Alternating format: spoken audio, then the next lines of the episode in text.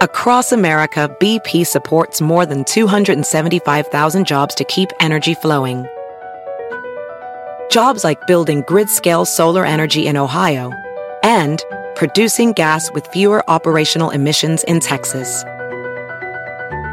It's and, not or.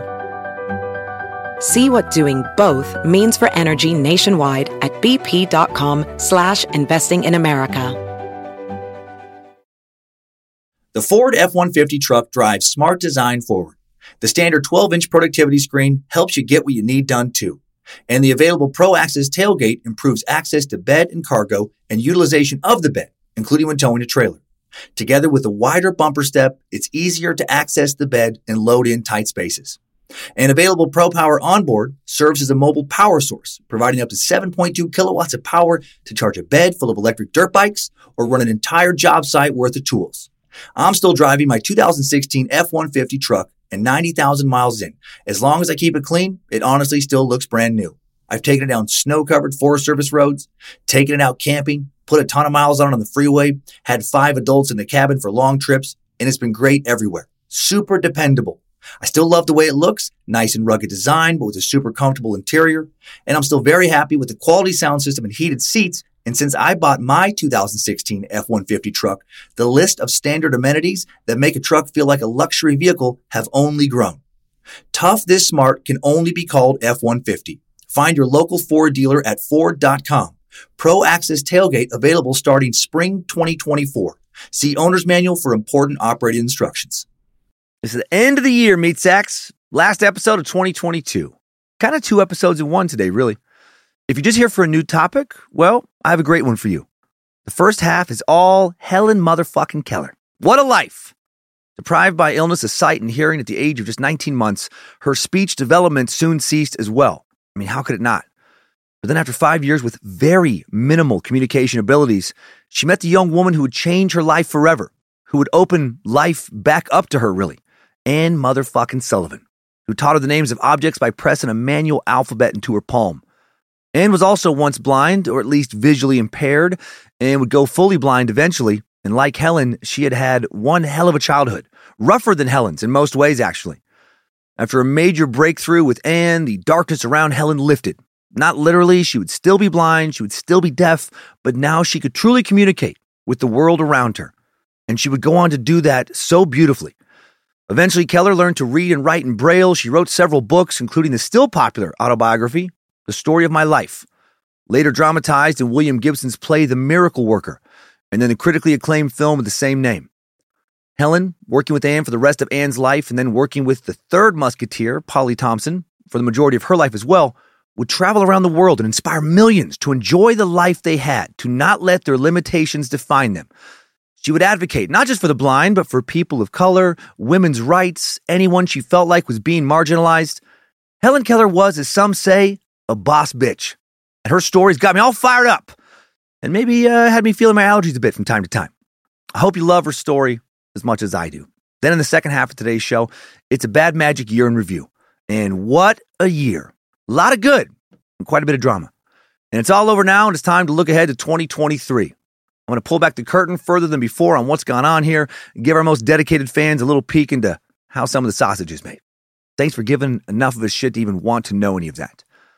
Onward now, Meat Sacks. In another year end, we could all use a little inspiration from time to time, and that time is now edition of Time Suck. This is Michael McDonald, and you're listening to Time Suck. You're listening to Time Suck.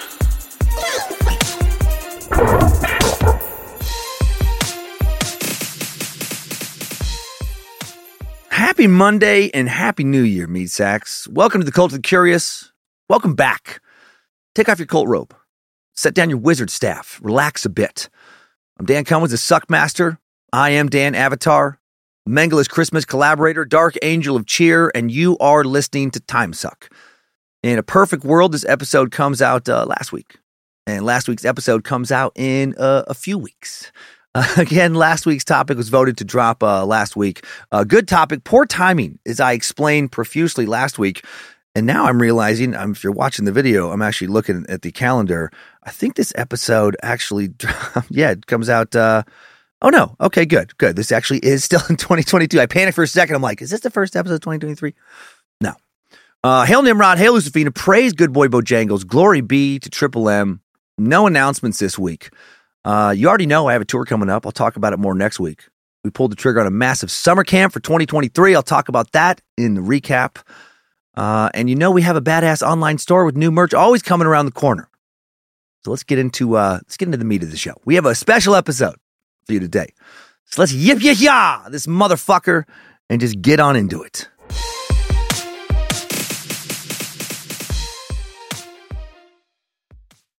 I pretty much laid out the episode structure in the cold open. We're to meet Helen Keller. Uh, you're to love her unless you're completely fucking dead inside. If you react to the tale of her life with a feeling of meh or whatever, I want you to write down what you're feeling or what you're not feeling, rather. And then as soon as possible, I want you to relay those feelings to a therapist, you cold blooded sociopath. For Helen's life and the life of her dearest companions and collaborators, Anne Sullivan and Polly Thompson, we'll digest it all chronologically and we won't go through every award and go over every publication she wrote and had published, every cool thing she did. It's frankly too much. Uh, that's when you really know someone has lived one hell of an extraordinary life. When listing out all of their incredible accomplishments and honors is just uh, tedious. Following the timeline, I'll recap what her life means to me in the sense of an inspirational message, kind of theme, something to ponder. And then I'll segue from that message directly into an annual review of what's gone on here at Bad Magic Productions and what we look forward to trying to accomplish in 2023. And then, a uh, little twists. I'm going to kill Logan and Tyler. I'm going to burn down the studio. This is all going to be over. No, uh, then I'll wrap shit up and not speak, uh, uh, you know, to you again until next year. So here we go with that timeline. Strap on those boots, soldier.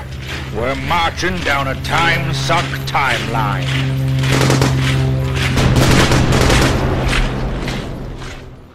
June 27th, 1880, Helen Adams Keller is born in Tuscumbia, Alabama. Uh, Tuscumbia is the capital of Alabama, and almost 2 million people live there. It's the home of the Braves Major League Baseball team, the NBA Raptors, and the NFL's Panthers. It's not only the birthplace of Helen Keller, it's also the birthplace of Bill Gates, Xena the Warrior Princess, the Islamic prophet Muhammad, and the inventor Pac Man uh, Joseph Stalin. It's mostly known for streets literally paved with gold and being where JFK was assassinated by Malcolm X. And if anyone just fell for all of that, I want you to stop listening right now uh, to this and all other podcasts. And I want you to go back to school. And I want you to stay in school until you graduate. No, Tuscumbia is uh, just over 8,000 people living along the Tennessee River in northwestern Alabama. Butts up right up, uh, butts up against Muscle Shoals, and is directly across the river from Florence. Part of the Shoals metro area of around 150,000 people, another 400,000 or so people commute to the area on a daily basis. It's the economic, social, and educational hub of Northwest Alabama, and it's super fucking cute. I wasted way too much research time uh, this past uh, evening watching YouTube videos of people traveling there, just walking around town with a GoPro, uh, you know, setting some music to the edited footage. I ended up I ended up going on to Realtor.com look at some home prices. I got I got into it. Uh, it's way below the national average, by the way. I was like, I could live here. I could totally live here. Uh, Lindsay and I didn't feel the same. Lindsay didn't feel the same. But I think Lindsay and I could have dates at George's Steak Pit. We could grab lunch at Champy's world famous fried chicken. We could grab breakfast at the Pour House, P O U R, Waffle House, bunch of other tasty ass houses, I'm sure. We could grab some vinyl at the Muscle Shoals record shop, hopefully get a boat slip at the Steens and Hollow Marina, maybe swing into Ivy Green, birthplace of Helen Keller, that is now a museum and historic property. A lot of places there are registered on the National Register of Historic Places. Tuscumbia is the county seat of Colbert County. Uh, that courthouse, also gorgeous. It's all adorable. Now, I've talked too much about it. Anyway, uh, Helen was born in Tuscumbia when it was quite a bit smaller. Only around 1,400 people living there uh, back in 1880 instead of over 8,000. But the area was booming, growing rapidly. There would be almost 2,500 people in town by 1890. There's all the surrounding communities growing as well. She was the first of two daughters born to Arthur Henley Keller and Catherine Everett Adams, then Keller. Uh, the couple would have another daughter six years later, Mildred, and a son five years after that, Philip. Helen's father, Arthur, had two boys from a previous marriage to Sarah Simpson, Simpson and James before Sarah died in 1877 at the age of only 37. And that is what most sources say Uh, that's what I believe to be true. A few genealogy websites do say that Arthur had four sons and another daughter from this uh, previous marriage, but the three extra kids, Newsom, Arthur Jr., and Fanny, they do not show up in any bios on Helen Keller. Uh, don't show up in any other sources. Don't show up in her own autobiography.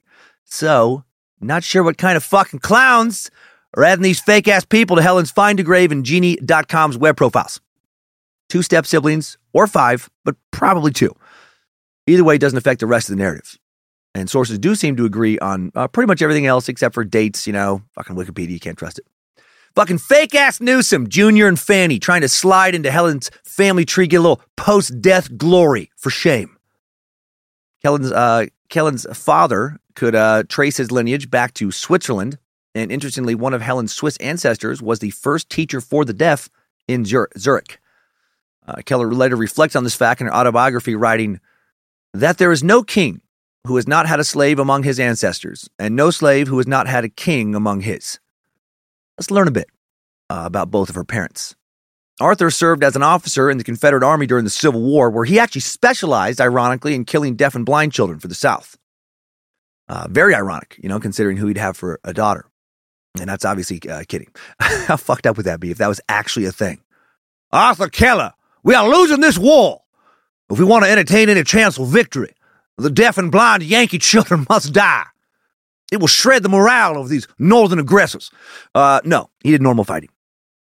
Uh, before the war, Arthur had been educated to be a lawyer. He'd studied at the University of Virginia. He'd work in a variety of fields following the war, working in shipping following the war, then practicing law, purchasing a newspaper, the North Alabamian, and working as its editor for a decade. In 1885, he'd even be appointed to the position of United States Marshal for the Northern District of Alabama, position confirmed by the U.S. Senate.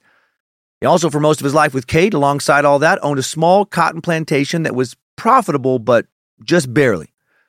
The Kellers, by the time Helen was born, would essentially be the uh, on the lower end of being upper middle class. The family's fortune varied, like most fortunes do, uh, but the Kellers could always afford to, for example, hire a full time live in personal teacher for their daughter Helen. So they didn't exactly struggle. Helen's mother, Catherine Everett, who went by Kate, had grown up as a, as a Memphis belle, uh, pampered and protected by her father, Charles W. Adams, who was a brigadier general in the Confederate Army. Uh, Kate, unlike her husband, was a, was a dyed-in-the-wool Southerner.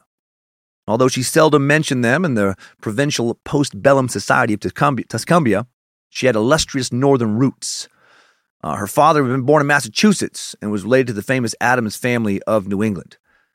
And just to make sure uh, I said it right, yeah, Kate, unlike her husband, was not a dyed in the wool Southerner.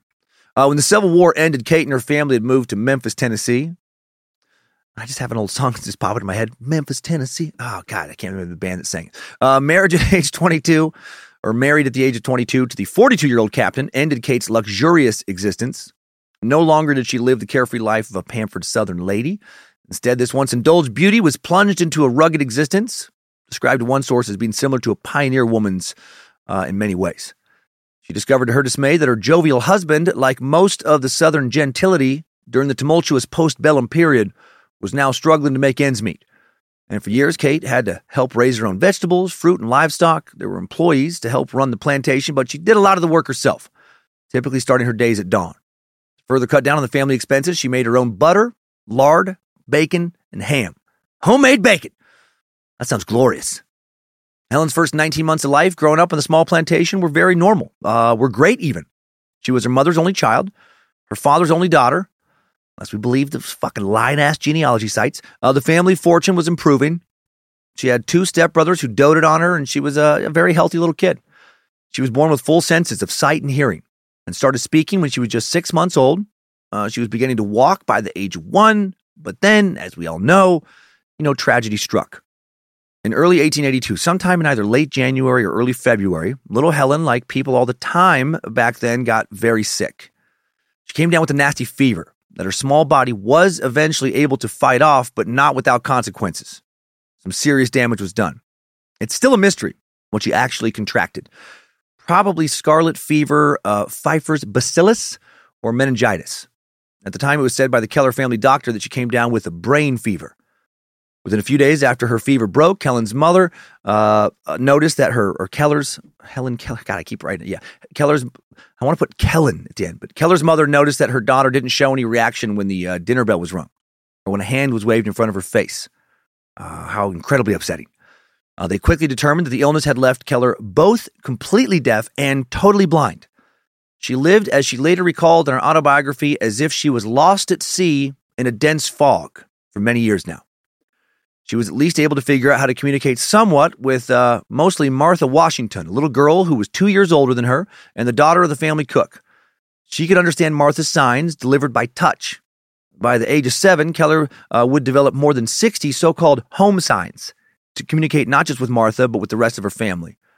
Her other senses became so heightened, she could uh, distinguish different people by the vibration of their footsteps. She'd be able to do that for the rest of her life. Uh, home signs, I, home signs, I had not heard that term before, are defined as a communication system often invented spontaneously by a deaf child who lacks accessible linguistic input. Uh, they often arise in families where a deaf child is raised by hearing parents and is isolated from any sort of deaf community. Because the deaf child does not receive signed or spoken language input, these children are referred to as, uh, yeah, again, linguistically isolated.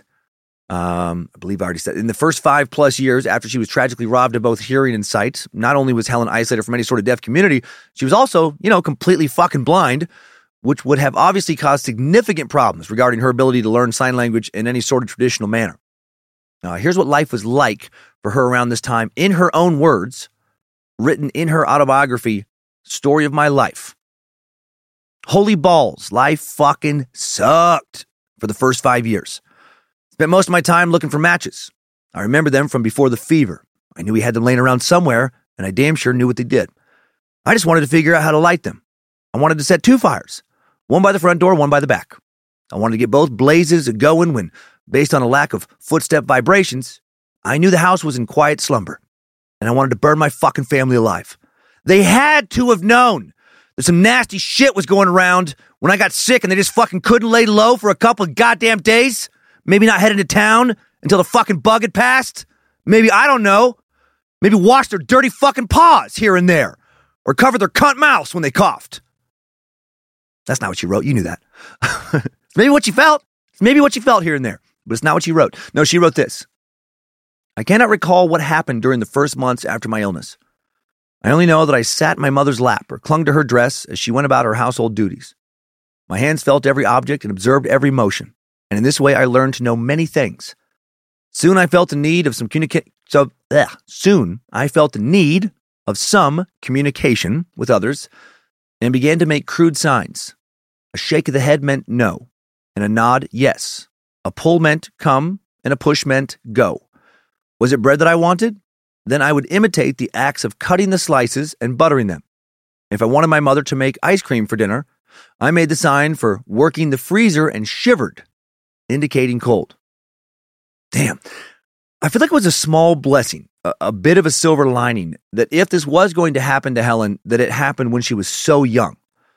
Like if this had happened when she was 15, so much more aware of what she's lost now, her brain that much more developed, much more prone to spiraling with thoughts of how truly uh, difficult the loss of both sight and hearing was going to make the rest of her life. Much more prone to despair, deep despair, I would think. But being so young, you know, you're operating much more in a survival mode, not doing a lot of, uh, you know, deep contemplation. Your brain's not capable of that yet. Your brain is so primed for just staying focused on getting the food you need and adapting to survive. I mean, not to minimize what she went through, but thank God it hit her that young if it was gonna hit her. She continues, I understood a good deal of what was going on about me. At five, I learned to fold and put away the clean clothes when they were brought in from the laundry, and I distinguished my own from the rest. I knew by the way my mother and aunt dressed when they were going out, and I invariably begged to go with them. I was always sent for when there was company, and when the guests took their leave, I waved my hand to them. I think with a vague remembrance of the meaning of that gesture. One day, some gentleman called on my mother, and I felt the shutting of the front door and other sounds that indicated their arrival. On a sudden thought, I ran upstairs before anyone could stop me to put my idea of a to put on my idea of a company dress standing before the mirror, as I had seen others do. Uh, it's interesting that she said seen. Uh, I, I anointed mine head with oil, covered my face thickly with powder. Then I pinned a veil over my head so that it covered my face and fell in folds down to my shoulders. And I tied an enormous bustle around my small waist so that it dangled behind, almost meeting the hem of my skirt. Thus attired, I went down to help entertain the company. So wild to me how much you can figure out about your surroundings from just touch and vibrations. She didn't hear the shutting of the door or the footsteps of those around. She felt them. And she could feel where all the objects were in the home. Like her sense of feel so heightened. Also, just thought of this. Her sense of taste and smell must have also been so heightened. And this is ridiculous, I know. But I also bet it was true. I bet when anyone farted near her, I bet she was the first to smell it, and I bet she knew whose fart it was. Just by smell. No one ever smelled a fart like Helen Keller. She continues. Sorry, that's just how my brain works. Uh, I do not remember when I first realized that I was different from other people, but I knew it before my teacher came to me. I had noticed that my mother and my friends did not use signs as I did when they wanted anything done, but talked with their mouths. Sometimes I stood between two persons who were conversing and touched their lips. I could not understand and was vexed. I moved my lips and gesticulated frantically without result. This made me so angry at times that I kicked and screamed until I was exhausted. I think I knew when I was naughty, for I knew that it hurt Ella, my nurse, to kick her. And when my fit of temper was over, I had a feeling akin to regret. But I cannot remember any instance in which this feeling prevented me from repeating the naughtiness when I failed to get what I wanted. In those days, Martha Washington, the child of our cook, and Belle, an old settler, uh, an old setter, sorry, like a dog, and a great hunter in her day, were my constant companions. Martha understood my signs, and I seldom had any difficulty in making her do just as I wished. It pleased me to domineer over her, and she gener- generally submitted to my tyranny rather than risk a hand to hand encounter. I was strong, active, and indifferent to consequences. I knew my own mind well enough and always had my own way, even if I had to fight tooth and nail for it. We had a great deal of time in the kitchen, kneading dough balls, helping make ice cream, grinding coffee, quarreling over the cake bowl, and feeding the hens and turkeys that swarmed about the kitchen steps. Man, scrappy kid. I bet she was. She must have bumped into so much shit that she uh, almost became immune to bouncing off fucking walls, stubbing toes, and falling down. Poor little Martha, facing some uh, of a wildcat Helen's unprovoked wrath. In 1886, when Helen was uh, either six or about to turn six, Helen's mother contacted Alexander Graham Bell. Yep, that that guy, who was working on a hearing device for the deaf, and he pointed the Kellers to the Perkins Institute for the Blind in Boston, where a very special woman named Anne Sullivan was studying. With a visual impairment, Anne was a star student at the Perkins Institute, and Anne would change Helen's life. Let's take some time to meet Anne, learn a bit about this Perkins Institute before moving forward with Helen's timeline. Anne was born in the Feeding Hills neighborhood of Agawam, Massachusetts on April 14, 1866. Her birth name was Johanna Mansfield Sullivan, but from the time she was a baby, always known as either Anne or Annie. And like Helen, she suffered early tragedy. In many ways, she actually suffered a much more tragedy than Helen did. When she was five years old, Sullivan contracted the bacterial eye disease, trachoma, which caused many painful infections and over time made her nearly blind. Antibiotics, you know, almost always easily knocks this shit out now, but this was unfortunately almost half a century before those became available. Uh, thank you again to the medical community for inventing and figuring out the best ways to deliver antibiotics, saving us from this and so much other horrible shit. Hail Nimrod and hooray science fucking always kills me when uh, people shit on science, act like they're just so skeptical of science. Then take that fucking medicine. that fucking science developed. Uh, trachoma is contagious, spread through contact with the eyes, eyelids, nose, or throat secretions of infected people. It can also be passed on by handling infected items, such as handkerchiefs, or from, say, a housefly landing on someone who has it and then landing on you. It's currently the leading cause of preventable blindness in the world and is caused by a variant of the same bacteria responsible for the STD chlamydia. So, might want to wrap it up if you plan on fucking anyone's eyeballs or having your eyeballs fucked. Not kink shaming, just trying to promote safe eyeball sex. Uh, back before antibiotics, the bacteria would be treated in a variety of ways, such as the application of copper sulfate uh, a collection of Egyptian medical prescriptions from 1500 BC included an interesting list of remedies for trachoma. There's stuff that goes back even further talking about this disease, uh, including a mixture of myrrh, lizard's blood, and bat's blood. Not sure how well that worked, but clearly, sometimes when that shit was applied, I guess something beat the infection. You know, so if you can't get your hands on some antibiotics, might uh, try and get a hold of a lizard or a bat or both. Get some of that medicine blood. Maybe you'll heal your eyes. Maybe you'll get some new disease, or maybe you'll just smell like rotting rat or lizard blood. Uh, the nasty infection causes a roughening of the inner surface of the eyelids. The roughening can lead to pain in the eyes, breakdown of the outer surface of the cornea of the eyes, and eventually blindness. Untreated, repeated trachoma infections can result in a form of permanent blindness when the eyelids actually start to turn inward. Uh, this fortunately would not happen to Anne, but she would lose a considerable amount of her sight. And then three years after her eyes become infected, when she's just eight, her mom Alice dies from tuberculosis. And then, when she's only 10, her dad Thomas just straight up abandons the family, just leaves the children. Uh, didn't think he'd be able to raise them, so he just fucking bounced. So, cool guy. Both her parents were Irish immigrants, and her father's described in uh, some sources as an abusive alcoholic. So, she probably had a rough childhood with him at home before he bounced.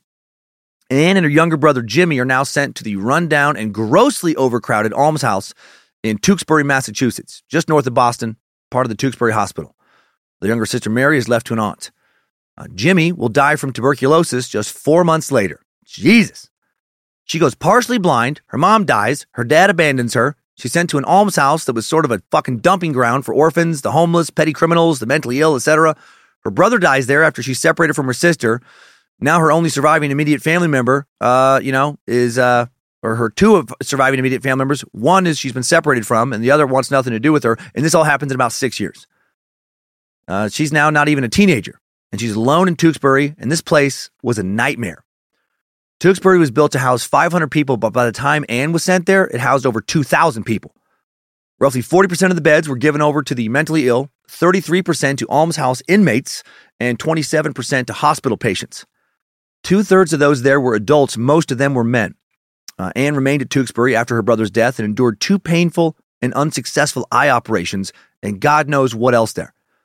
Anne would later say of her time there, very much of what I remember about Tewksbury is indecent, cruel, melancholy, gruesome in the light of grown up experience. But nothing corresponding with my present understanding of these ideas entered my child mind. Everything interested me. I was not shocked, pained, grieved, or troubled by what happened. Such things happened. People behaved like that. That's all that there was to it. It was all the life I knew. Things impressed themselves upon me because I had a receptive mind. Curiosity kept me alert and keen to know everything. Fuck. Basically, she adapted to be able to endure all manner of terrible treatment based on reports of what went on there because that was all she fucking knew. As a result of reports to cruelty to inmates at Tewksbury, including sexually perverted practices, i.e., rape and molestation, and even murder and cannibalism, the Massachusetts Board of State Charities launched an investigation into the institution in 1875, and Anne made it to Tewksbury around that same time. Shortly before the investigation, it seems. The investigation was led by Franklin Benjamin Sanborn, then chairman of the board, and Samuel Gridley Howe, founder of the Perkins School for the Blind in Boston. Hearings would later be held before the Committee on Charitable Institutions in 1883, with Governor Benjamin Butler leading the charge. Benjamin Butler sounds like a governor. Uh, Butler, a Lowell attorney, was a Union major general in the Civil War, then served as provisional mayor of New Orleans, then served in Congress for several years, was elected governor of Massachusetts in 1882, serving for the year of 1883 and the atrocities revealed in the hearings included deliberate neglect, starvation, the sale of corpses, grave robbing, killing of infants by overmedication, housing inmates under horrid conditions, tanning of human skin, what the fuck, the sex crimes I mentioned earlier, theft of inmates' clothing, possessions, and uh, large quantities of bulk supplies, and more. And these horrors have been going on for many years. Charles Dudley, a night watchman, testified that Captain Marsh, the superintendent there, twice instructed him Aside from a building being on fire, don't notice too much. Basically, as long as the buildings aren't burning down, dude didn't give a fuck what was being done to anyone there. The watchman also saw boxes carted off to the railroad station filled with sheets, bedding, carpets, etc. Dudley said that the family of Mrs. Marsh's daughter visited the almshouse frequently and always took uh, off boxes of such articles. Also said that he had seen Thomas Marsh Jr. carrying off bodies, human bodies, in an express wagon to the depot at night in a stealthy manner. Nothing suspicious there. Just just moving some dead bodies off the grounds. No big no big whoops. Uh, when Dudley spoke to Captain Marsh about all this, he was told essentially to keep his fucking mouth shut. Uh, Marsh was alleged to have said, "We have got to have some pay for our trouble taking care of these critters." The grave robbing was carried out by men led by Joseph Howard, known as French Joe, who by day was in charge of the baggage room. The watchman also said that there were some 20 children in one of the wards who used to cry at night, and they told him it was because it, they were hungry. The state of food for the inmates in, uh, in Insane was always very poor.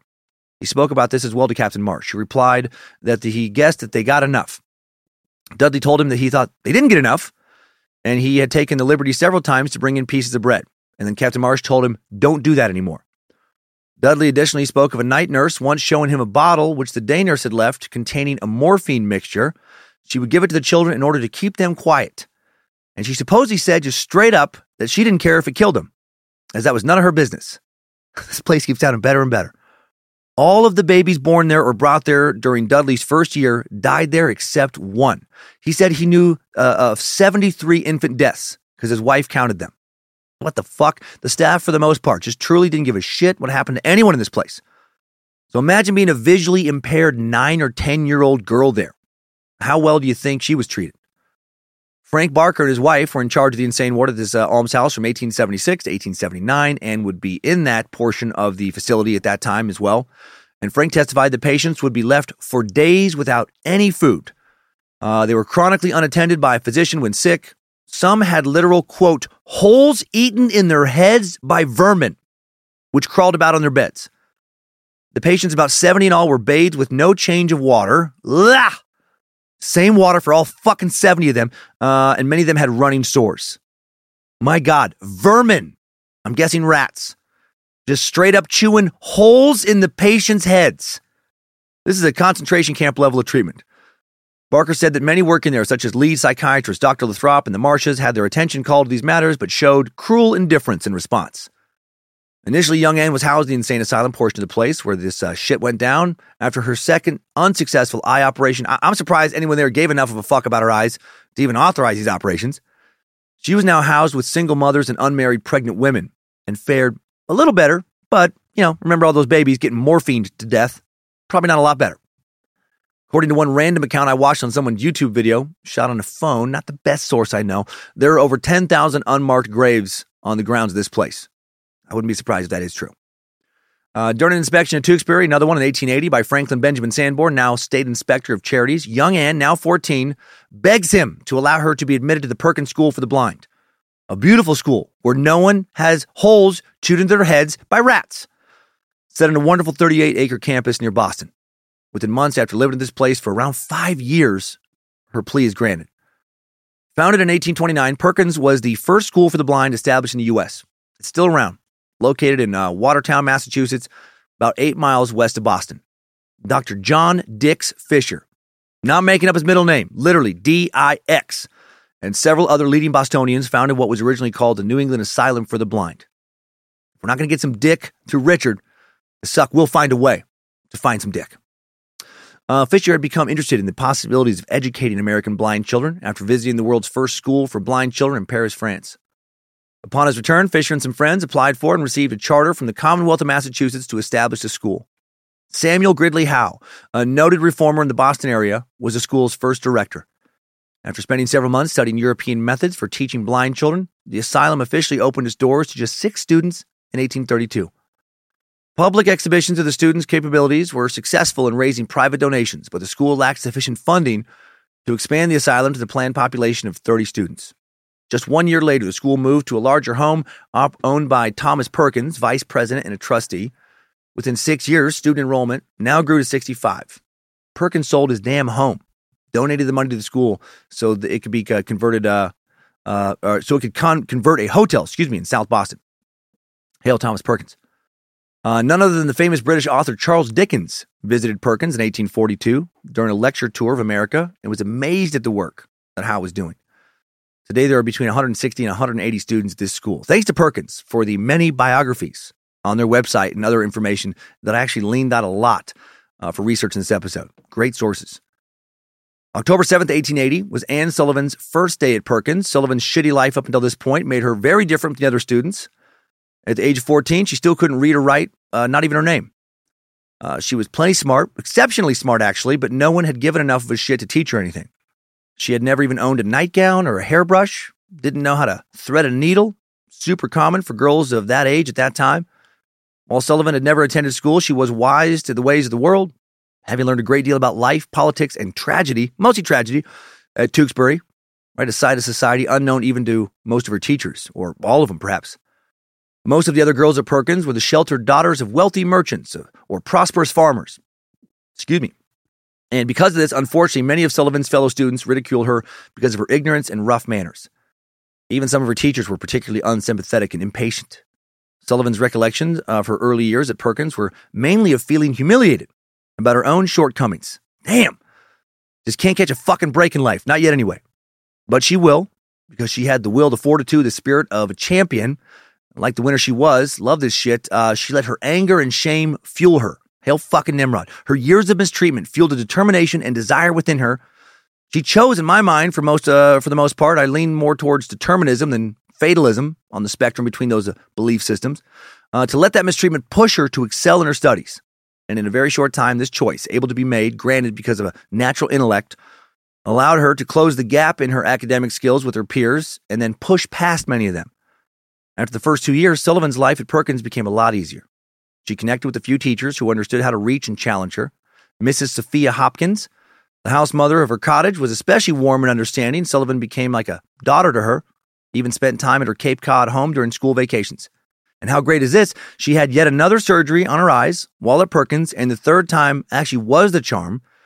This surgery improved her vision dramatically. And now, at long last, she could actually see well enough to read print and not have to read via Braille. Sullivan also befriended uh, Laura Bridgman, another remarkable Perkins resident. 50 years earlier, Bridgman, Bridgman had been the first person who was deafblind to learn language. Sullivan learned the manual alphabet from her and frequently chatted and read the newspaper to the much older woman. Bridgman could be very demanding, but Sullivan seemed to have endless patience for her, more than any of the other students.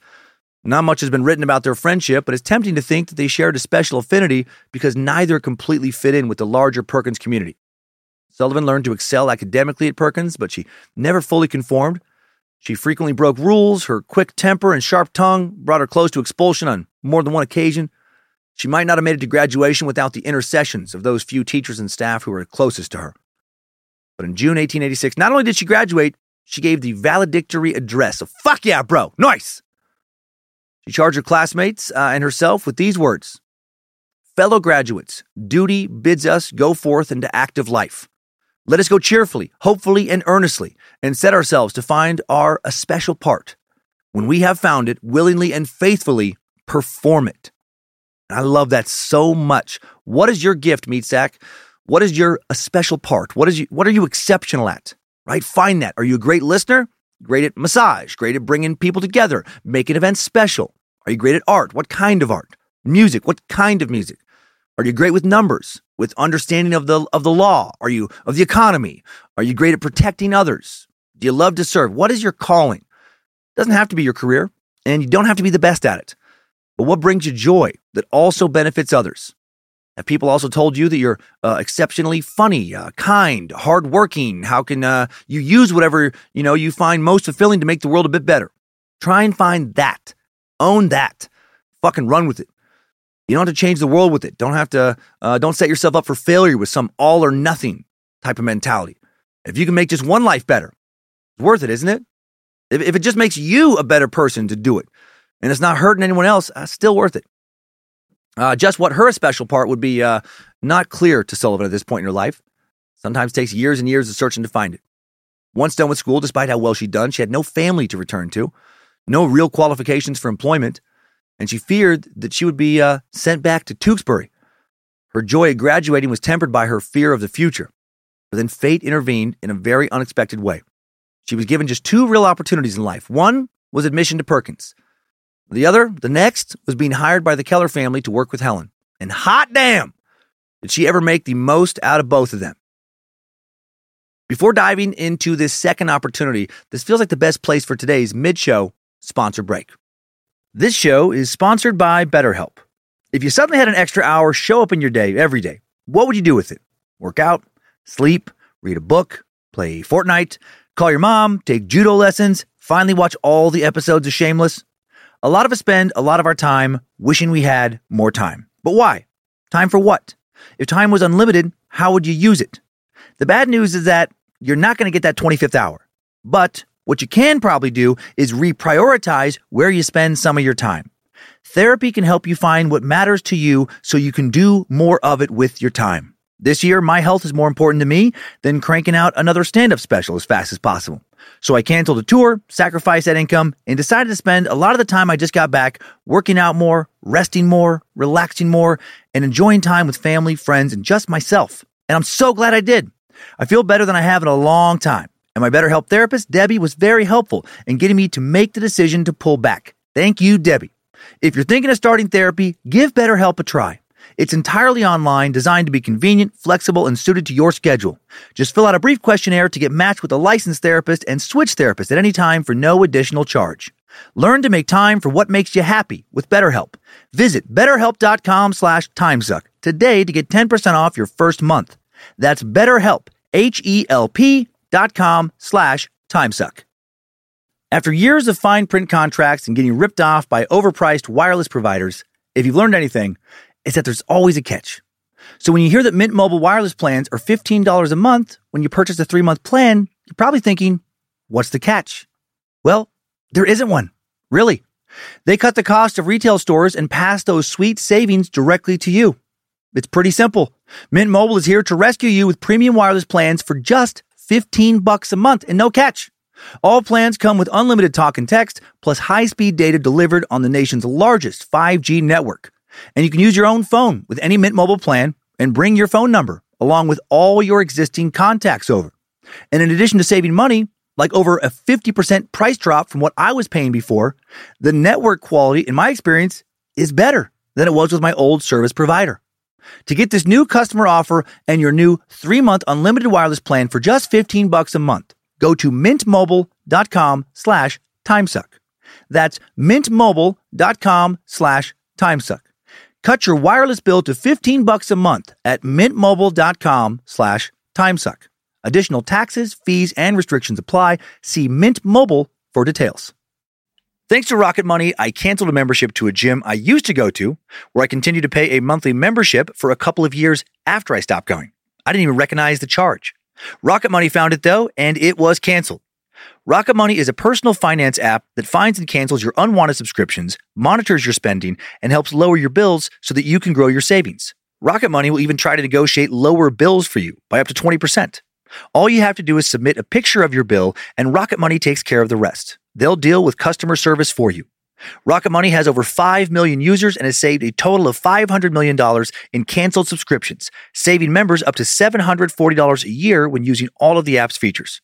Stop wasting money on things you don't use. Cancel your unwanted subscriptions by going to rocketmoney.com slash timesuck. That's rocketmoney.com slash timesuck. rocketmoney.com slash timesuck.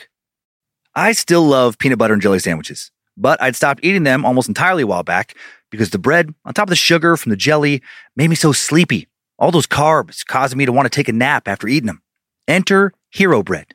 Hero Bread takes the fear of carbs out of bread, but still leaves you with that delicious bread taste. Hero Bread has 0 to 1 gram of net carbs, 0 grams of sugar, and it's high in fiber. It's also delicious and flavorful. The soft, fluffy experience you love when enjoying a savory breakfast burrito or mouth-watering cheeseburger. There is something for every craving, including sliced bread loaves, buns, and tortillas. And there are monthly small batch drops of indulgent favorites, like the 2 grams of net carbs Hero Croissant or the 1 gram of net carbs Hero Cheddar Biscuit. I had a loaf of Hero Classic White Bread delivered last week. Soft, fluffy, and delicious. 5 grams of protein per slice, and it's high in fiber. And the best part? Hero Bread doesn't taste healthy. It tastes like bread. It's great. Don't give up on being a breadhead. Hero Bread is offering 10% off your order. Go to hero.co and use code TIMESUCK at checkout. That's TIMESUCK at H E R O dot C O. Thank you for listening to our sponsors. Reconnecting with Helen's timeline now. During the summer of 1886, when Helen is just six years old, her father wrote to Perkins director Michael uh, Anago, Anagnos, uh, Anagos, I fucking know clearly how to say his name, uh, asking him to recommend a teacher for his young daughter. Alexander Graham Bell was the man who Helen's mother had contacted earlier, who recommended that the Kellers contact Anagnos. Uh, Anagnos. I couldn't find a pronunciation. Bell is most known for patenting the first practical telephone, uh, by the way, and co-founding the American Telephone and Telegraph Company, AT&T. Kind of a big deal. Good contact have. Uh, Helen's mother sought out Bell after reading about Laura Bridgman's education at Perkins and Charles Dickens' travelogue, American Notes, first published in 1842, and began to hope that her own daughter could also be reached. After being contacted by Arthur Keller, having long admired Sullivan's intelligence and indomitable determination, Anagnos, what's his fucking name with Smith, immediately thought of Anne Sullivan as the best candidate to teach the young girl. Although a bit intimidated by the challenge, Sullivan knew that this was just the opportunity she needed. And it was her only opportunity. She spent the next few months studying the reports of Laura Bridgman's education by Howe and other teachers. And then in March of 1887, she left for Tuscumbia, Alabama to begin a new and very exciting chapter in her life. Here's what Helen would write about meeting the most influential person in her life. That bitch stunk. Apparently, one of the things they don't teach people at Perkins is good hygiene. She would talk on and on and on about her terrible childhood at Tewksbury, like I gave a fuck. And I gotta say, she smelled like how I pictured that place in my mind's eye. All the rats, the death, the mistreatment, the chewed holes in heads, the terrible food and lack of any soap or clean water, the mold, the rot, the rancidness. If you could take all of that and mash it up together and then put it in a compost pile and let it set out in the sun for a week and then let it get rained on and then leave it for a few more days and then put it in the bottom of an outhouse and shit on it for a few months that's what she smelled like. Her mouth, her armpits, her butt, her puss, rotten as fuck. Other than that, I don't know. She seemed okay, I guess. Kind of mid, but whatevs. No, that's not what Helen wrote, of course. Uh, that's what I wrote. Here's what Helen wrote about her first day and then the first few months of time spent with Anne. The most important day I remember in all of my life is the one on which my teacher, Anne Mansfield Sullivan, came to me I am filled with wonder when I consider the immeasurable contrast between the two lives which it connects.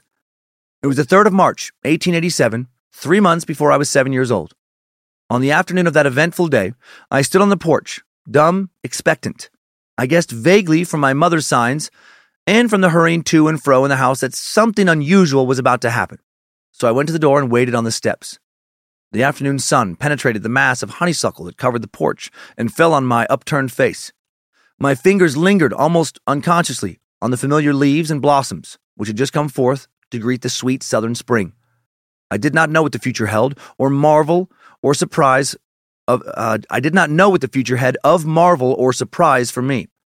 Anger and bitterness had preyed upon me continually for weeks, and a deep languor had succeeded this passionate struggle. Have you ever been at sea in a dense fog, when it seemed as if a tangible white darkness shut you in, and the great ship, tense and anxious, groped her way toward the shore with plummet and sounding line, and you waited with beating heart for something to happen? I was like that ship before my education began, only I was without compass or sounding line and had no way of knowing how near the harbor was. Light, give me light, was the wordless cry of my soul, and the light of love shone on me in that very hour. I felt approaching footsteps. I stretched out my hand, as I supposed to as I supposed to my mother. Someone took it, and I was caught up and held close in the arms of her, who had come to reveal all things to me, and, more than all things else, to love me. The morning after my teacher came, she led me into her room and gave me a doll. The little blind children at the Perkins Institution had sent it, and Laura Bridgman had dressed it, but I did not know this until afterward. When I had played with it a little while, Miss Sullivan slowly spelled into my hand the word D O L L. I was at once interested in this finger play and tried to imitate it. When I finally succeeded in making the letters correctly, I was flushed with childish pleasure and pride. Running downstairs to my mother, I held up my hand and made the letters for doll. I did not know that I was spelling a word or even that words existed. I was simply making my fingers go in monkey like imitation. In the days that followed, I learned to spell in this uncomprehending way a great many words, among them pin, hat, cup, and a few verbs like sit, stand, and walk. But my teacher had been with me several weeks before I understood that everything has a name. One day, while I was playing with my new doll, Miss Sullivan put my big rag doll into my lap. Also, uh, into my lap also, spelled D O L L, and tried to make me understand that D O L L applied to both. Earlier in the day, we had a tussle over the words M U G and W A T E R. Miss Sullivan had tried to impress it upon me that M-U-G is mug, and that W-A-T-R, W-A-T-E-R is water. But I persisted in confounding the two.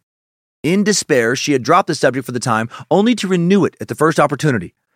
I became impatient at her repeated attempts and seizing the new doll, I dashed it upon the floor. I was keenly delighted when I felt the fragments of the broken doll at my feet. Neither sorrow nor regret followed my passionate outburst. I had not loved the doll. In the still dark world in which I lived, there was no strong sentiment or tenderness. I felt my teacher sweep the fragments to one side of the hearth, and I had a sense of satisfaction that the cause of my discomfort was removed. She brought me my hat, and I knew I was going out into the warm sunshine. This thought, if a wordless sensation may be called a thought, made me hop and skip with pleasure. We walked down the path to the well house, attracted by the fragrance of the honeysuckle with which it was covered. Someone was drawing water, and my teacher placed my hand under the spout. As the cool stream gushed over one hand, she spelled into the other the word water, first slowly, then rapidly. I stood still, my whole attention fixed upon the motions of her fingers. Suddenly, I felt a misty consciousness, as of something forgotten, a thrill of returning thought, and somehow the mystery of language was revealed to me. I knew then that W A T E R meant the wonderful, cool something that was flowing over my hand. That living word awakened my soul, gave it light, hope, joy, set it free. There were barriers still, it is true, but barriers that could in time be swept away. Holy shit. Can you imagine? Can you imagine being, for the most part, entirely trapped within your own mind? And probably assuming that that will always be the case or not even having the fucking ability to think about what will be the case. And then someone just shows up completely unexpectedly and they open up the ability for you to truly communicate with the world around you for the first time. Suddenly you're put on a path of truly being able to communicate your thoughts for the very first time and would basically take Helen from having the communication abilities of a of a well-trained dog to a fucking human. She would open up the possibilities of human experience to Helen Keller. Helen, once she did understand language, would consider March 3rd, the anniversary of the day she met Anne, her soul's birthday for the rest of her life.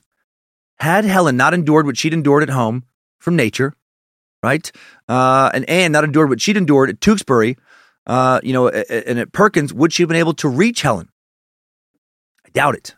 And uh, and that first part actually, should, you know, should have focused just on Anne. Had Anne not endured everything that she endured, uh, would she have been able to teach Helen? No, probably not. It's just so funny how life works in moments like these. Anne's instruction with Helen wasn't always smooth, right? The journey to actually understand how language worked wasn't as smooth as Helen just made it sound. At first, Keller was curious, then defiant, refusing to cooperate with Sullivan's instruction. They fought a lot. When Keller did cooperate, Sullivan could tell that she wasn't making any connection between objects and letters spelled in her hand. But Sullivan kept working at it, forcing Keller to go through this regiment as Keller's frustration grew, the tantrums increased, and finally Sullivan demanded that she and Keller actually be isolated from the rest of the family for a time so that Keller could concentrate only on Sullivan's instruction, and they moved to that little cottage on the plantation. Only after isolated focus here for, for a time did Helen finally make the connection between the letters W A T E R and actual water. And after that breakthrough with water, huge rush of quick learning followed. By nightfall of that same day, Helen had learned 30 words and like actually understood them. Anne went on to work with Helen for the rest of her life. She would be with her daily, basically, all the way until 1936 when she died at the age of 70. They would become more than teacher and student, but best friends, inseparable best friends. Within six months, Keller learned 575 words, some multiplication tables, and the basics of the Braille system. Braille, Braille, for anyone who doesn't know, is a system of reading and writing by uh, touch used by the blind. It consists of arrangements of dots, which make up letters of the alphabet, numbers, and punctuation marks. Sullivan strongly encouraged Helen, Helen's parents to now send her to the Perkins School, where she could, uh, you know, receive further instruction, uh, the, an appropriate education. In May of 1888, Sullivan takes Keller to Boston. Helen, not quite eight, and 22, uh, and Anne will stay with her at Perkins. Helen will later write, I joined the little blind children in their work and play and talked continually. I was delighted to find that nearly all of my new friends could spell with their fingers. Oh, what happiness! To talk freely with other children, to feel at home in the great world. After that visit, Keller spent nearly every winter studying at Perkins. She said, In the school where Laura Bridgman was taught, I was in my own country. There, Keller studied French, arithmetic, geography, other subjects. She especially enjoyed the library of embossed books and the tactile museum's collection of bird and animal specimens. In 1890, Keller began speech classes at the Horace Mann School for the Deaf in Boston now. She will toil for 25 years to learn to speak so that others can try and understand her. Uh, I want to play a clip of her speaking with a woman named Polly Thomson, uh, who will will know Helen for 46 years. We'll meet Polly later. Uh, if Anne was not helping Helen, Polly was. It is not blindness or deafness that brings me my darkest hours. It is not blindness or deafness that bring me my darkest hours.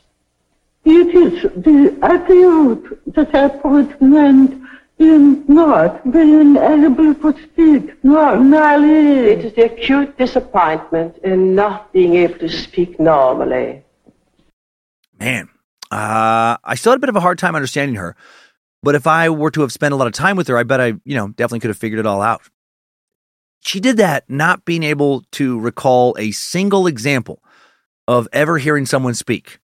Right? She did that without ever being able to watch someone's mouth move as they spoke. Beyond impressive. Also by 1890, by 1890, Anne had taught Helen sign language. Obviously, she couldn't, you know, see anyone sign. It's a modified version of sign language. They'd have to make uh, the signs some modified against her, her palm so that she could, you know, feel them. And then she will do the same in return. Helen could do so much with her hands. Uh, yeah. Uh, she'll also learn to understand someone speaking by placing her hand against her mouth. Imagine how fucking hard that would be to figure out. Not sure uh, she'd have a fucking clue what I was saying by doing that if she had to, you know, learn off of me. She'd probably be like, what, what fucking language is this? Can you please speak real words? Uh, Helen's progress at the Perkins School and at the Horace Mann School for the Deaf became known to numerous noted academics, members of uh, upper society. Uh, and then, you know, there was published articles about all this, and she became, you know, a little bit of a household name in certain parts of the states. Started gathering admirers who would help uh, her move forward in life. Inventor and business magnate Alexander Graham Bell was one. Humorist and incredibly successful author and monologist Mark Twain was another. Uh, Standard Oil tycoon Henry Huddleston, uh, Henry Huddleston Rogers, excuse me, was another. Still, he and his wife Abby would pay for a lot of Helen's uh, ongoing education. In 1891, at just 11 years old, Helen is involved in a in a minor scandal. Uh, that fall, Keller wrote a story she called "The Frost King." I just did it as a birthday gift for Perkins director Michael fucking who knows what his name is An- Anaganos uh, Michael Harada. Uh, delighted he published it at the Perkins Alumni Magazine in the public Perkins Jesus Christ in the Perkins Alumni Magazine. Uh, but soon, uh, Michael was informed that Keller's tale was very similar to a previously published story. It appears that Keller re- read the original many months earlier and then recreated the story from her memory and then believed it was her own creation. Again, she's 11. An 11 year old deaf and blind girl writes this as a birthday gift, and there's some outrage. Wh- what is this? Sounds pretty familiar, Helen. You just, you just ruined my fucking birthday, you liar. Uh, the accusation of plagiarism was extremely uh, wounding to both Helen and Anne. And a few months later, in early 1892, uh, they left Perkins over this and did not return. Keller will li- uh, later forgive Perkins for her unhappy experience. In 1909, she'll donate many Braille books to the Perkins Library. In 1956, she'll officiate at the dedication of the Keller Sullivan Building when it becomes the home for the school's deaf-blind program. Uh, back in 1894, when Helen is now 14, she and Sullivan moved to New York to attend the Wright Humason School for the Deaf in New York City. And she didn't plagiarize shit either when she was there, okay? Uh, two years later, in 1896, they returned to Massachusetts, and Keller enters the Cambridge School for Young Ladies before gaining admittance in, in 1900 to Radcliffe College of Harvard University, where she lived in Briggs Hall, the South House. Also in 1896, Helen's father Arthur dies at the age of 60. Keller described him as loving and indulgent, devoted to his home, seldom leaving us except in hunting season. She said he was a hospitable man who enjoyed bringing guests home to see his garden. In 1904, at the age of 24, Keller graduates as a member of the Phi Beta Kappa uh, sorority from Radcliffe, becoming the first deafblind person to earn a Bachelor of Arts degree. Also maintained a correspondence with the Austrian philosopher and teacher Wilhelm Jerusalem, uh, who was one of the first to discover her literary talent and then encourage it. Let's talk about that literary talent, which will uh, have us back up a year. While The Frost King is technically her first published published work, that shit she wrote again when she was 11.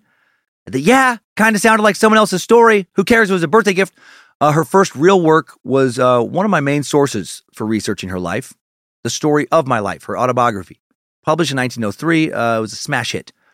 Helen Keller would end up writing 14 books, over 475 speeches and essays on topics such as faith, blindness prevention, birth control, uh, the rise of fascism in Europe, and even atomic energy.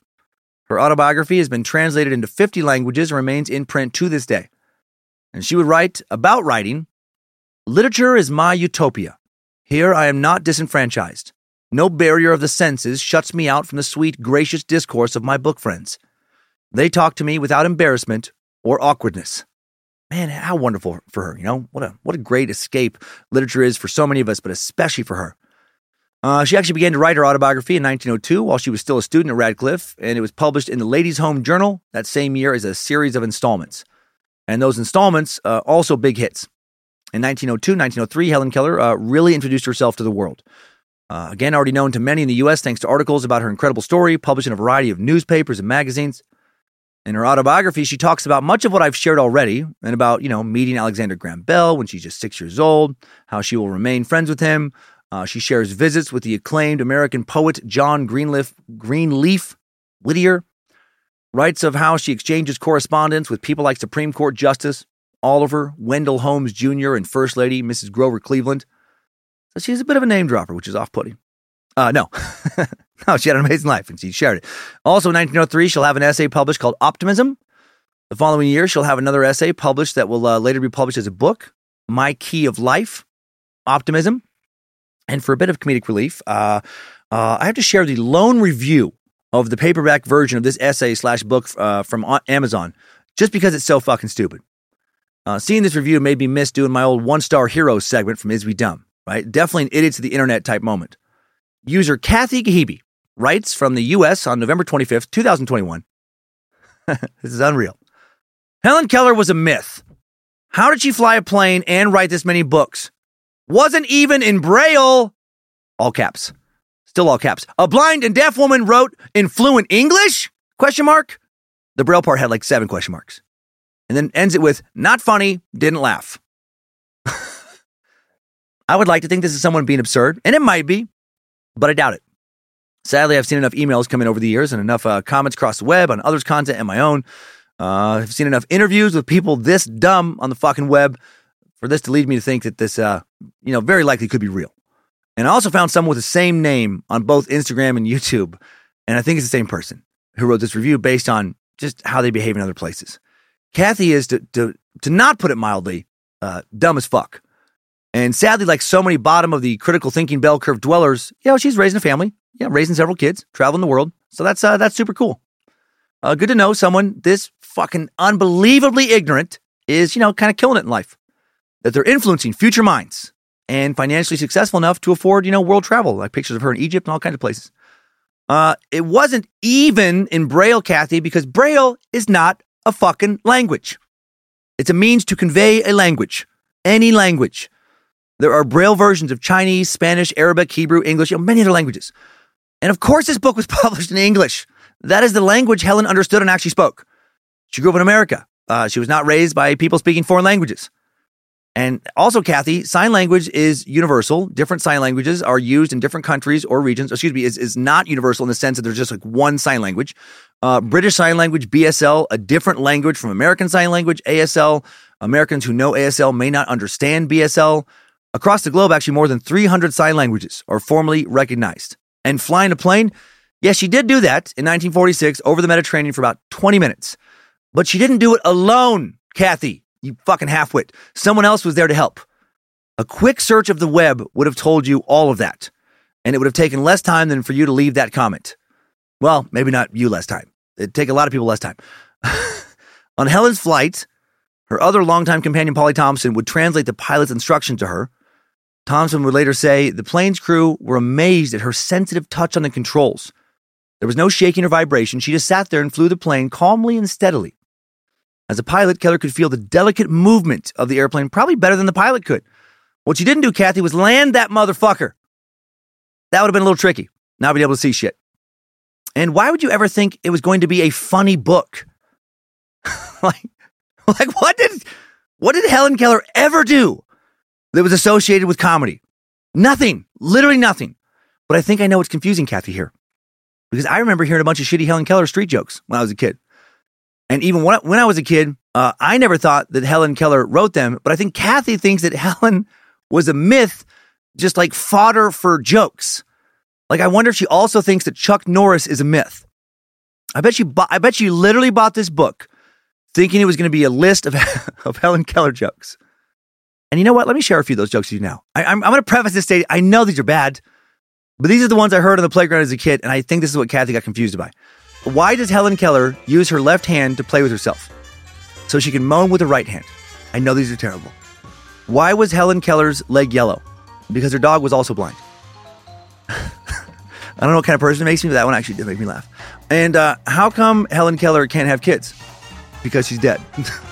that one also made me laugh. I truly think Kathy thought this book was going to be that. Kathy, if this podcast ever reaches you, please send in an angry email. I would love to read it so that our listeners can get the laughter from uh, you that you were hoping to get from my key of life optimism. Not even the title would indicate that's going to be comedic. All right. Helen's teacher, now life partner, really, uh, Anne Sullivan, helps her write this book. Not creatively, I don't think, but it ran ran errands, contacted publishers, you know, helped get Helen's autobiographical words down on paper, etc. Helen started to give speaking engagements around around this time. Think a motivational speaker, not comedian. Uh, Anne also assisted her with that, and she uh, made enough money. The two did really to buy a home in Wrentham, Massachusetts. Wrentham's about 15 miles southwest of Boston, in between Boston and Providence, Rhode Island. Very rural area back at the turn of the century. Still pretty rural. Around 12,000 people spread out over uh, quite a large geographical area. In 1905, Anne, now 39 years old, gets married after several years of courting. Working with Keller on her autobiography, Helen turns 25 in 1905. Uh, Sullivan met John A. Macy, a Harvard University instructor, and Macy was helping edit the manuscript, and he falls in love with Sullivan. After refusing several marriage proposals from him, she finally accepts, and the two are wed in 1905. Uh, Wikipedia says that Anne had a stroke and went fully blind in 1901, and that information is repeated on several other, you know, articles pulling, I think, from Wikipedia, but that that didn't happen. Uh, she'd help Helen tour for years after 1901, help her in all kinds of ways. She'd be her primary caretaker for years, and not possible, I don't think, uh, for the blind to be leading the blind in, in that way back at the dawn of the 20th century. I don't see it. Pun not intended. When I first wrote, I don't see it in my notes, but maybe kind of intended because I did leave it in, knowing how it sounds. Uh, Sullivan did let her marriage affect her, uh, did not, excuse me, let her marriage affect her life with Keller. She and her husband lived with Keller in the Massachusetts farmhouse. The two women remained inseparable, with Sullivan still traveling with Keller on numerous lecture tours. On stage, he's helping relay Keller's words to the audience, as Keller never learned to speak, you know, clearly enough as we listened uh, to be able to be widely understood without any assistance. Macy was also a great friend to Helen. Helen uh, seemed uh, happy living with both Anne and John Macy, and John created a system for her to be able to take uh, regular walks, amongst uh, other things. In approximately 1911, for medical and cosmetic reasons, Helen has her eyes removed and replaced with glass prosthetic ones. That sounds so painful to me. I mean, I know that her, she was under anesthetic, but damn. Uh, glass eyes, not really eyes, by the way, but shells that cover the structure in the eye socket. And just crazy that those are possible now and were possible then. 1914, John and Anne's marriage crumbles. Unfortunately, while the two never will formally divorce, John and Anne will part ways in 1914 and become estranged. Helen will stay with Anne. Also in 1914, Anne meets Polly Thomson, who we met in that brief aside about Helen flying a plane, but not fucking landing it solo, Kathy. Uh, Mary Agnes Thomson, known as Polly, born in Glasgow, Scotland, February 20th, 1885. Five years younger than Helen. In 1913, Thomson came to the U.S. for a long visit to an uncle who worked as a shoe manufacturer in Swampscott, Massachusetts, and she'll end up staying. Swampscott, just 15 miles up the coast from Boston, in an area known as the North Shore. Polly Thomson's hairdresser told her that another client of hers was looking for someone to travel about the country with her and Miss Keller on a lecture tour. Thomson was immediately interested in the position. She loved to travel. Soon after, Thomson met with Keller and Sullivan at the New England Conservatory of Music to interview. Sullivan was impressed by Thomson's clear, deliberate, cultivated voice and attractive personality, good health, and great willingness. On October 20th, 1914, Thomson joins the household as a secretary, eventually becoming Keller's companion and interpreter following Sullivan's later death. She'll work with Keller for 46 years, just three fewer than Sullivan. By 1921, she'll be helping Helen give speeches and public performances when Anne doesn't feel well. Nella Brady Henney, close friends with Thomson, Keller, and Sullivan, would refer to these three women as the Three Musketeers. And she'll later say in interviews that Thomson's early years in the household with uh, Keller and Sullivan were not always easy. Uh, Henney explained that Thomson often felt lonely as she was not wielded into the unity that was formed of Helen Keller and Anne Sullivan. Nonetheless, she was devoted to both women. Her devotion to teacher no less than her devotion to Helen, wrote Henney. As Sullivan got older, Thomson began to take on more roles in Keller's life. She loved to travel with Keller and enjoyed meeting famous people and luminaries while working with Keller. She had, according to Henney, a deep respect for Helen's knowledge and devoted all aspects of her life to Keller. Henney noted her single minded dedication. Despite a lonely beginning for Thomson, she and Keller uh, will form a tremendous bond. They'll travel together, t- together all over the world, spend countless hours at home correspond- or responding to correspondences, the pair also eventually settles into a mostly quiet life, where they are happy to escape to their respective rooms after dinner to spend the rest of their evenings reading books. Thomson liked dignity and formality. She cared deeply what the public thought and remembered that posterity was on the way. Perhaps with this posterity in mind, Thomson frequently wrote letters to Henney, where we get all this information.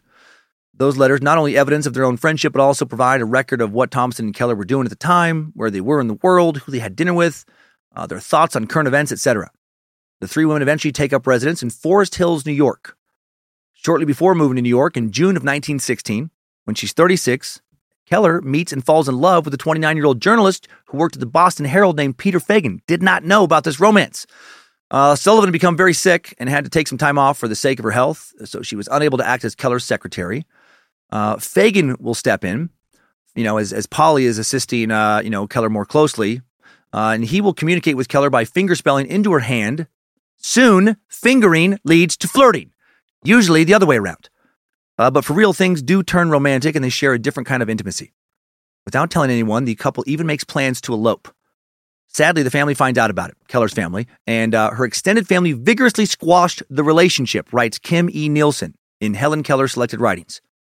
All felt adamantly that marriage and childbearing were not options for a deaf, blind woman. How fucking sad. Under pressure from her family, without the support of her companion Anne, even, who was also against it, uh, she apparently acquiesced to this belief, Nielsen writes, and Peter Fagan disappears from her life.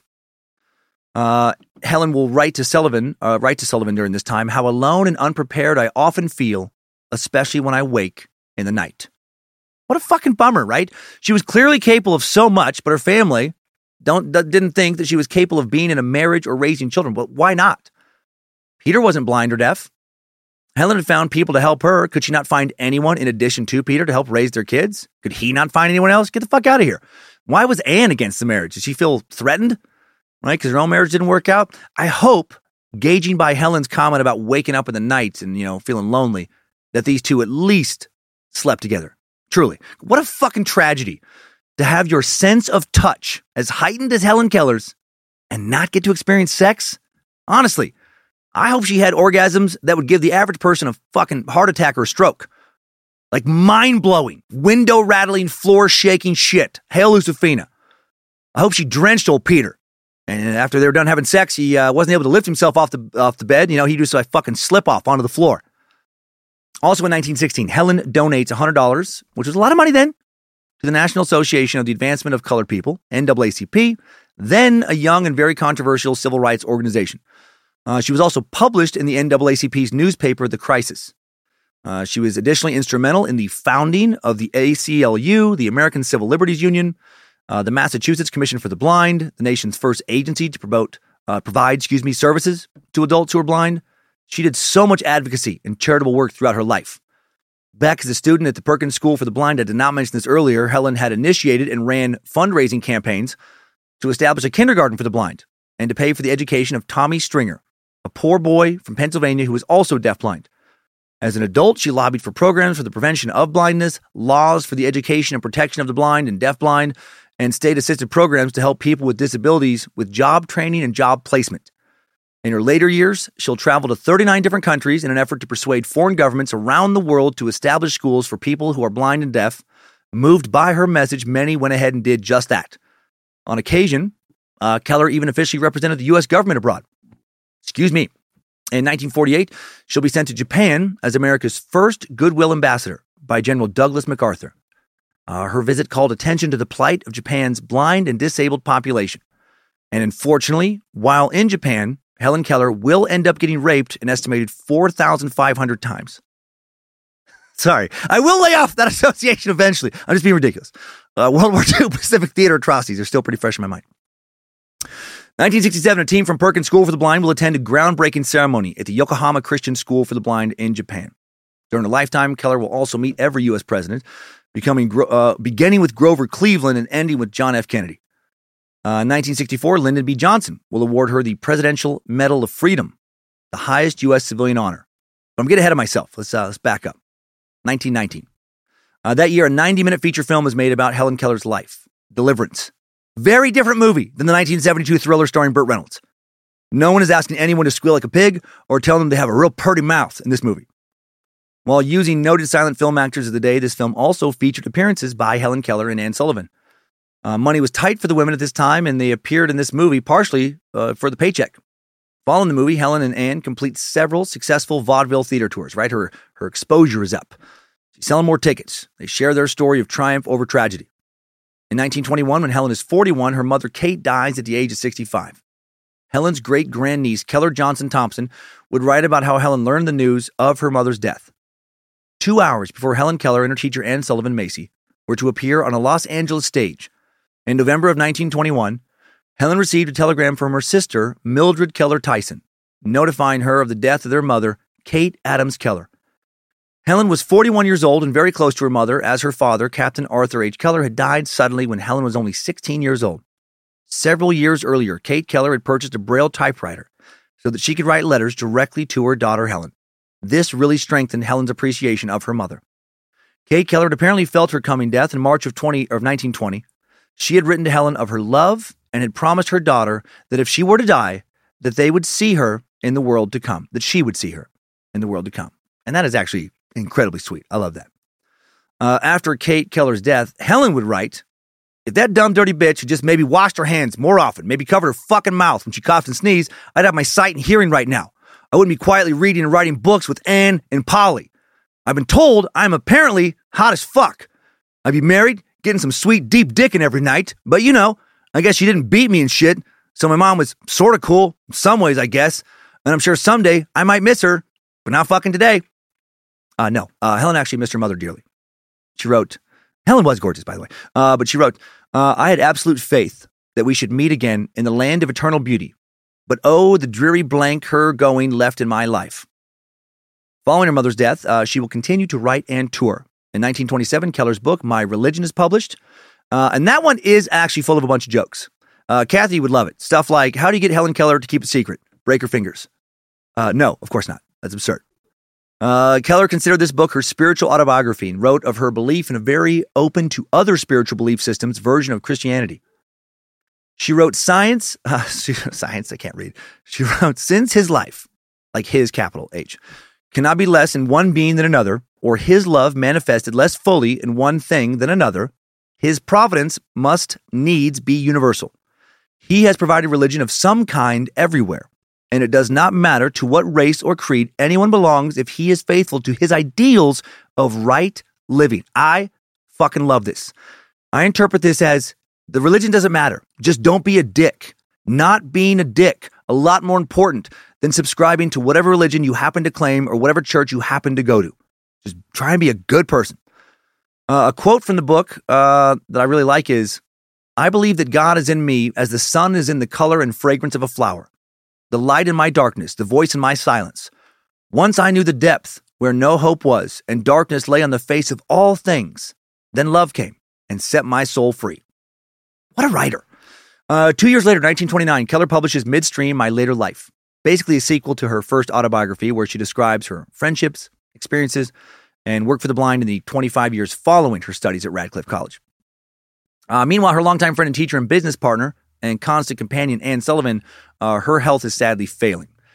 The scars caused by her childhood bouts uh, with trachoma and those several botched surgeries when she was staying at, uh, in hell at Tewksbury damage her eyes in ways that now have resurfaced and have given her more trouble. And she ends up losing more of her sight again, and by 1930 is uh, completely blind.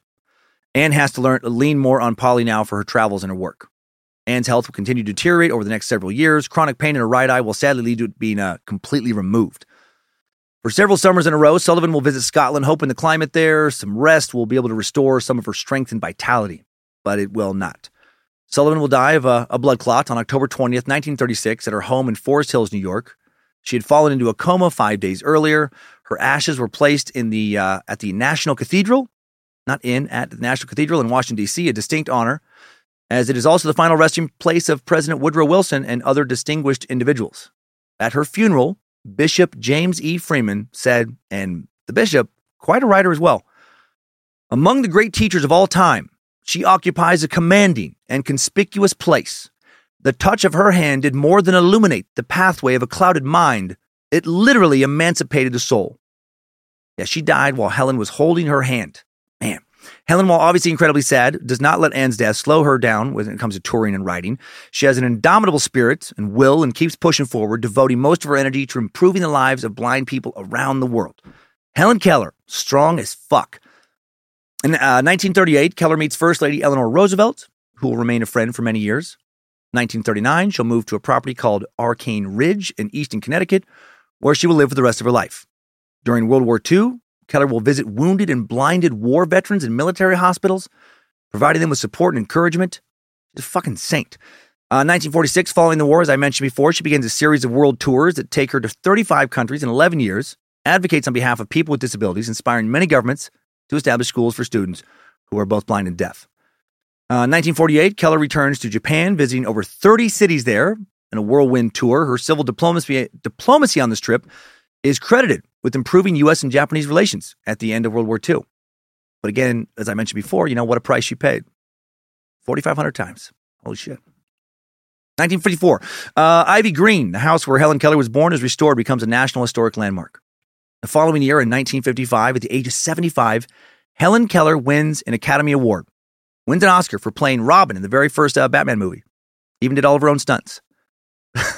Sorry, the thought of that just really makes me laugh. It's so absurd. She does win an Oscar. She wins one for Helen Keller and her story, a documentary about her life. Are you still trying to picture Helen in some tight ass tights, like 1950s superhero sidekick costume? I am. 1955, Keller's book, Teacher, Anne Sullivan Macy, has published a biography on her incredible mentor and companion and homage to their relationship, really. The next year, in 1956, The Miracle Worker debuts on Broadway with Patty Duke as Helen Keller and Anne Bancroft as Anne Sullivan. A three act play written by William Gibson based on, you know, Keller's 1903 autobiography, The Story of My Life. It's a huge hit, introduces Helen's story to a new generation of people. On March 21st, 1960, the second of three musketeers, Polly Thomson, dies in a hospital in Bridgeport, Connecticut, after a very long battle with an unnamed illness. She had been admitted to that hospital months earlier on December 1st, 1959. She's cremated and her ashes placed at the Washington National Cathedral next to the ashes of Anne Sullivan's. Love that. Her obituary said that Polly's talking fingers, working at a rate of 85 words a minute, tapping out letters in Helen Keller's palm. Damn became Helen's eyes and ears as the two traveled the world to encourage and teach the blind and the handicapped.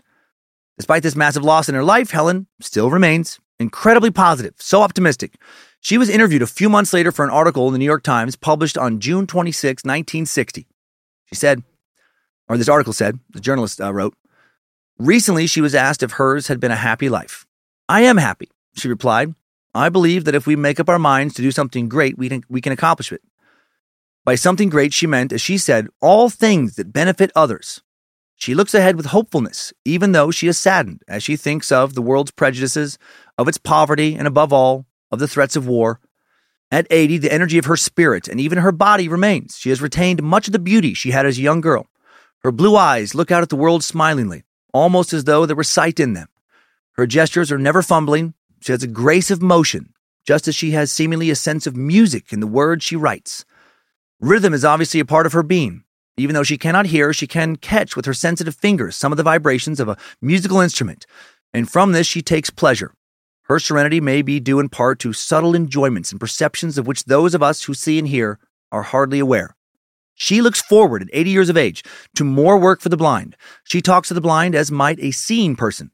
It almost seems as though she might have chosen to be blind and deaf herself if she had known that this would be that this would best enable her to help others. In spite of her grief at Polly Thomson's death, Helen Keller remains essentially a cheerful person. She likes to go shopping for a new dress. That is fucking adorable. Uh, she likes to see her friends and have them come to see her.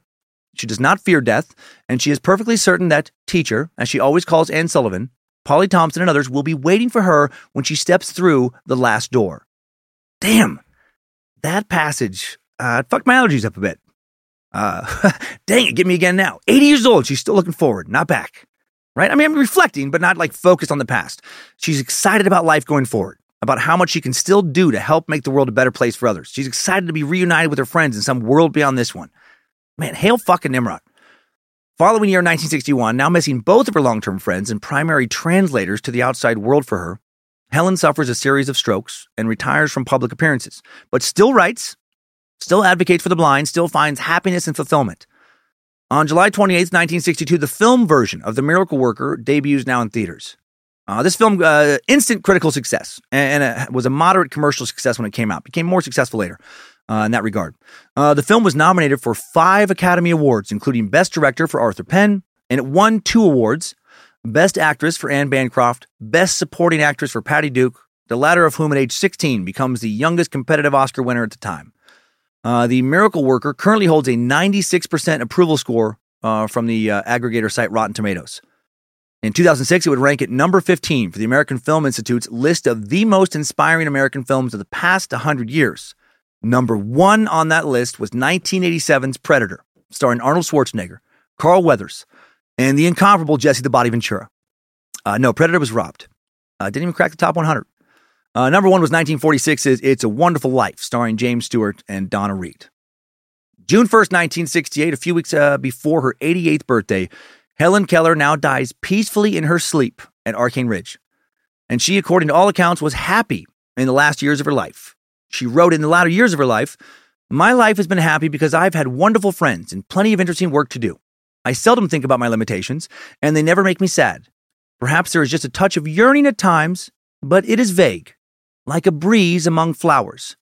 The wind passes, and the flowers are content and the flowers are content. Even though I'm happily married, I kind of want to go back into a time machine and elope with Helen Keller. Her ashes were buried at the Washington National Cathedral next to her constant companions, Anne Sullivan and Polly Thomson. All three of them, right? Their remains mixed together, the three musketeers complete again. And the third musketeer, after embodying continual inspiration for eight decades, could now rest. And I would like to imagine uh, now we'll have whatever senses, if any, that all of us have when we cross over from this life to whatever lives uh, lie beyond it. And with that, let's hop out of this time suck timeline. Good job, soldier. You made it back. Barely.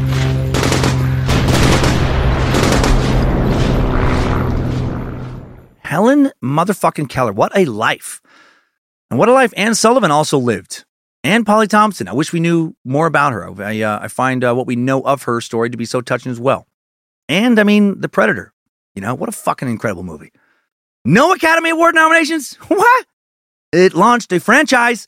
Uh, but seriously, well, actually, I seriously do love The Predator. But seriously, for this uh, uh, last episode of 2022, I find Helen's spirit so inspiring. Her story, you know? It would have been so easy for her to give up. I don't know that anyone would have blamed her for giving up, or to at least, uh, you know, kind of half given up and led a small life, afraid to interact with the larger world around her that she could neither see nor hear. But she didn't. She kept pushing forward. She was helped by so many in her quest. She then paid it forward, you know, helped so many others with her advocacy and philanthropy. And I have so many thoughts about all this. One thought is what a great reminder her story is to give to others when you can, how you can. You know, what other uh, Helen Kellers are out there who just need a little help to blossom into the incredible person they're capable of becoming. Anne Sullivan didn't have money to give Helen, but she gave her life in a way. And look what the two of them together were able to accomplish. And then Polly did the same thing and kept Helen's amazing work from faltering, kept it moving forward. It took all three for Helen's story to be as amazing as it was. Starring roles, supporting roles, all important roles. Standard oil tycoon Henry Huddleston Rogers, his wife Abby, they gave their money to pay for a lot of Helen's ed- education that allowed her to, uh, you know, uh, uh, fuel her gifts, you know, enhance them, share her wonderful insights and talents with the world. Didn't have to, but they did. Good on them. Reminds me how important it is uh, for us to keep giving here, Bad Magic, for as long as we can. I am so happy, thanks to the most dedicated fans of this show, to our patrons, you know, uh, and patrons of the other current Bad Magic's Bad Magic production show, Scared to Death, that we've been able to give money to those in need. You know, we, as in all of our Patreon supporters, we have done it together. Over $547,000 and counting since May of 2018, uh, including 13800 to the Ocular Melanoma Foundation, resource for eye cancer research, uh, saving lives, saving sight, including $15,029 to uh, guide dogs for the blind, transforming the lives of individuals with uh, visual impairments. Uh, maybe with help, you know, uh, or will help in some small way someone similarly inspiring as Helen. And on top of that, 547,000, we'll be introducing three $5,000 scholarships in 2023. Who knows what kind of minds will help and what they'll be able to do. Had Helen not been helped by Anne Sullivan, you know, and others, would she have accomplished a fraction of what she did? I highly doubt it.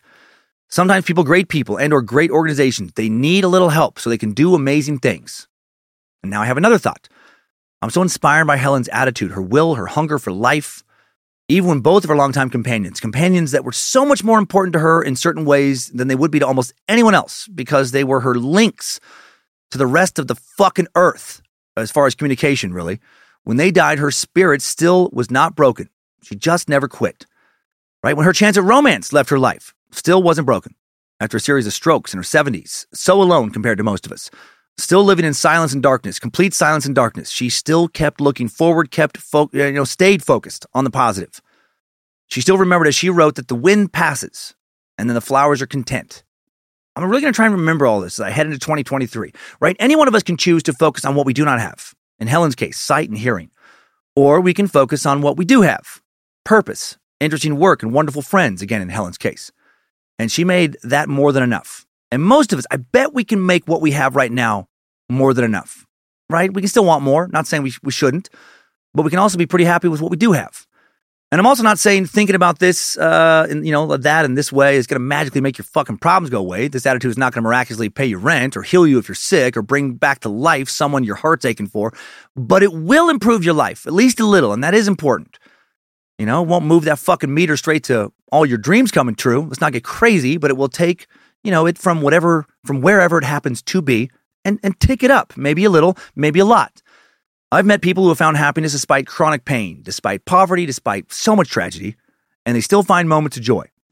And you know, we can't all do that. The feeling of the sun on your face when it breaks through the clouds, that's free. It's amazing. The sound of a beautiful song, free and amazing. Uh, the smell of a fresh bread, followed by the wonderful taste, right? Smell free. The taste close to free, for sure amazing. Your favorite memories floating up. People can't get in your mind and make those memories go away, you know, for the overwhelmingly most part. I think if we can train our minds to focus more on the good shit in life, less on all the pain and loss and hurt and darkness that's always going to be around us to various degrees, it will forever, you know, and always exist. But so will beauty and love and compassion and empathy and grace. If we can train our mind's eye to stare more towards that light than the darkness, more joy is going to follow. Life will be better to some degree than if we don't do that. And I am for sure saying this to myself as much as I'm saying it to anyone else, right? Having that kind of perspective will bring us joy and happiness, you know, more than not having it. And, and that makes it worth it you know, I bagged on the secret last week, and, and I do hate it. A positive attitude is not going to be able to whisk you out of being chopped up by a monster like Dr. Mengele because you're a Jewish twin and wants to see what's inside of you. Uh, that's insane.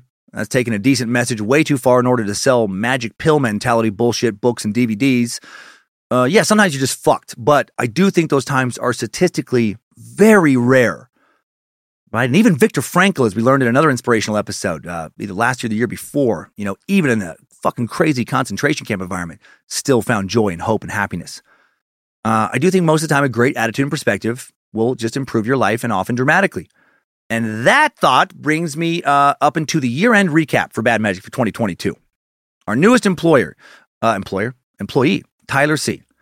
Uh, I hired him, you know, mainly sought him out mainly because of, well, his penis size. We needed a new, really small penis here in the Suck Dungeon. And word on the street was that he had one of those. no, no, character. We needed some strong character. Uh, we needed to change the studio culture that summer, this past summer, move in a different direction. And, and I was truly looking for the right kind of character. And don't get me wrong, Tyler has a, a great skill set, technical skills, more familiar than any of us here with organizational software, uh, more familiar uh, with uh, us in cinematography, lighting, photos. He's worked on social media in a more professional manner than we have. Uh, I knew he had a background in podcasting and was, you know, at least familiar with editing and audio. I listened to his TEDx talk and knew he was a very solid speaker. Dude can hold your attention, and I knew he could work as a as a you know on air personality. Uh, I, I, knew he cares about community based on the the focus of his TEDx talk. He's a uniter. Plenty of skill sets. I could go on, but these skills they were not the main reason I was hoping that he would work with us. We could have hired someone with much more experience as an audio engineer, someone who could do more out the gate with sound design, audio troubleshooting. But Tyler has this almost intangible quality to him, a certain attitude and energy. I felt it when I first met him. Uh, the way he carries himself, he's just, he's fucking solid, you know, through and through. At least I, I sure think he is. After this year, if I'm wrong about that, I have zero radar when it comes to judging character. But seriously, he brings just this presence of let's fucking go. Let's do some great shit. Let's have some fun. Let's be entertaining and make the world better while we're doing it. Like he embodies what I want bad magic to be. Uh, he makes me want to be at my best, right? Not just as an entertainer, but just as a as a meat sack, as a human being. to care about the content and about the community, to be a good example of, of being a good person. The extra tech stuff, he'll learn all that because he has a kick ass work ethic, a curious, intelligent mind, and a lot of pride. You know, he hates to mess shit up. He's similar to both Logan and I in that respect, and, and Lindsay. Uh, and actually, pretty much everybody that works for us now. And he has the art warlock to lean on, right? The two of them, gotta say, pretty adorable bromance. Uh, he owns his mistakes when he makes them, doesn't hide shit, tells us how he feels. A lot of integrity, right? Uh, his spirit, his desire and passion and presence. That is what drew me towards the Suck Ranger. And based on emails and DMs over the years, I know that's what many of you seem to like uh, about me, that you feel similarly in some ways, you know, about me. And I'm honored, and I do take that seriously, as much as I joke around, right? Uh, you're not just here for the words, many of you I share, and the stories I tell, and the jokes I write. I, am aware of that. Many of you also seem to be here for, uh, you know, the spirit, the energy, the feeling you get from the show, the community around it. Maybe it gives you the, the same feeling, although I know not as dramatic, not as much as Helen's uh, story gives me. A feeling of like, yes, thanks for doing something good, for embodying something good, in addition to also putting out content that you like. Helen actually put out a lot of content right outside of what she overcame. She was just, I feel, objectively a, a very eloquent writer, did a lot of good philanthropic work. But also, outside of her lack of sight and hearing and what she overcame, the attitude she embodied and also wrote about, man, that just inspires me. Inspired me enough to, uh, you know, give a bunch of unsolicited advice here. uh, circling back to why I brought up Tyler, I, I thought a lot about character and attitude this past year, and let me let me back up to share why I thought about it to the beginning of the year. 22 started off uh, great for us here work wise, judging by most, you know, just numerical metrics. Uh, Time Sucks, Scared to Death, Is We Dumb, all three shows were, were growing, getting more downloads, you know, uh, some more than others. Uh, we were getting more ads, more patrons, great feedback from many of you fans, and all of that was fantastic. I was touring again after kicking things back off in late 2021, writing new stand up, uh, selling more tickets to shows, a lot more in some places. Very thankful for that. But also, I was burning out behind the scenes for a few reasons. Uh, one was, and this will all circle back to character here, uh, things were tense at home with one of the kids. Uh, we turned out the end just to be some normal teenage stuff. My God all good now. Uh, but Lindsay and I did not understand that when we were going through the emotional ringer. And for the first time ever, I really thought I was just failing as a father. And that shit was killing me, right? It hit me hard. I couldn't help but think that I that I'd been working too much, that I'd missed too much. That caused the uh, you know, and that all caused a now less than ideal relationship that I had with one of my kids. And I went into counseling over it. Uh, they were in counseling. Lindsay was upset. She was in counseling. It was just fucking messy and sad.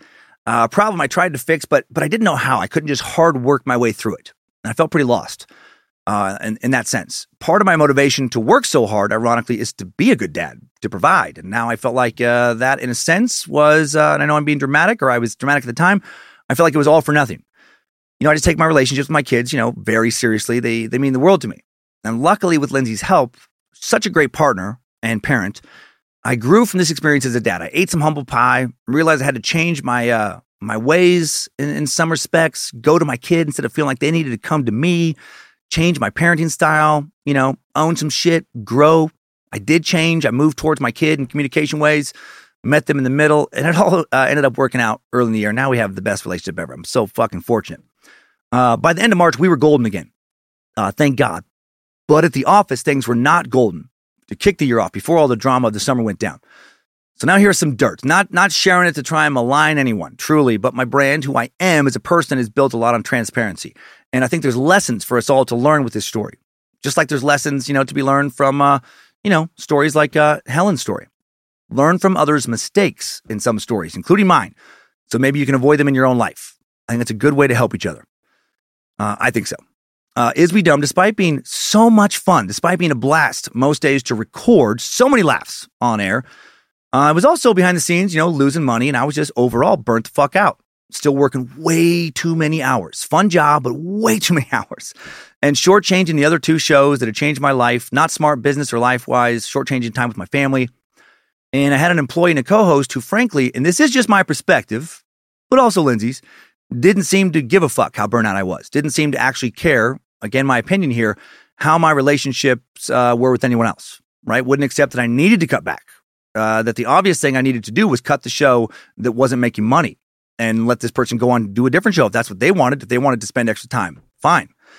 And this person, not to go into details, uh, became very ob- obvious to me that they didn't want to help me build up Bad Magic Productions, which was what I hired them to do, they wanted the productions to be about them, right? Wanted to uh, make all this his. And I felt and still feel that uh, that was a, a frankly fucking shitty and Weasley way to approach shit. You know, in stand up, if you're if you're headlining, the last person you want to work with is someone who's constantly trying to upstage you. And openers get fired all the time for doing exactly that. I have been the opener literally thousands of times. And if a headliner, when they would bring me on tour, I always knew it was my job to set them up for success. It's like being that part of the team. It's a support role. They call it a support act. That's the gig. If you don't want that gig, well, then you strike out on your own and you see what you can do for yourself, right? What you don't do is essentially sabotage the person who's helping your career, someone who doesn't have to do that. And now that's the vibe I was consistently feeling in my own space, in my own office. And things got ugly. He seemed to, you know, only see what me continue to sacrifice my time, of which I truly had so little, was going to do for his career. And looking back again, I felt, feel, it was always about him.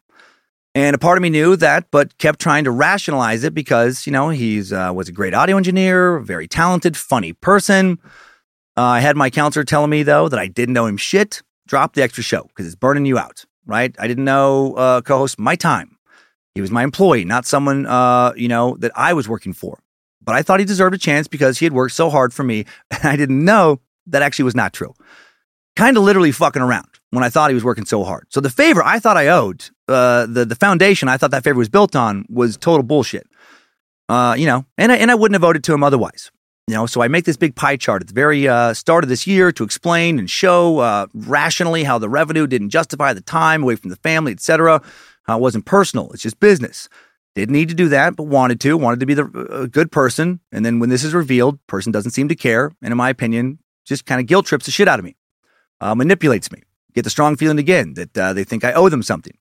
And that energy, being around it day after day as a creative person, is so fucking draining. When you're already tired, but you end up working harder and longer to do something for someone that you've already given the best job of their life, and they don't seem to be grateful for it. It was very stupid of me looking back to put up with that right? This is someone whose pay we had more than doubled from their previous job, you know, over the years. Did not have to do that, and it didn't feel like it was enough ever. It was never enough. Instead of having someone to uh, help me with my content, now I got someone just fucking draining my energy all the time, and it started to feel parasitical. Uh, and to stay upbeat and positive and be funny week after week, it gets a lot harder to do that if you're inviting too much toxicity into your life. If you surround yourself with, uh, you know, that kind of energy, it'll suck the wind out of your sail eventually. And I was aware of that. But everything ended, you know, like it did. Uh, or excuse me, before everything ended like it did, I did think of firing this person for a couple behind the scenes moments. Looking back, I should have. Uh, talk about not having good energy, not having the right attitude, not having the right character. Lindsay and I were dealing with a lot of entitlement, in my opinion. Again, jealousy and bitterness instead of gratitude. And uh, that shit was, again, wearing us down, where we didn't even want to work in our own office most days and started to hate this beautiful thing I love so much that we have here.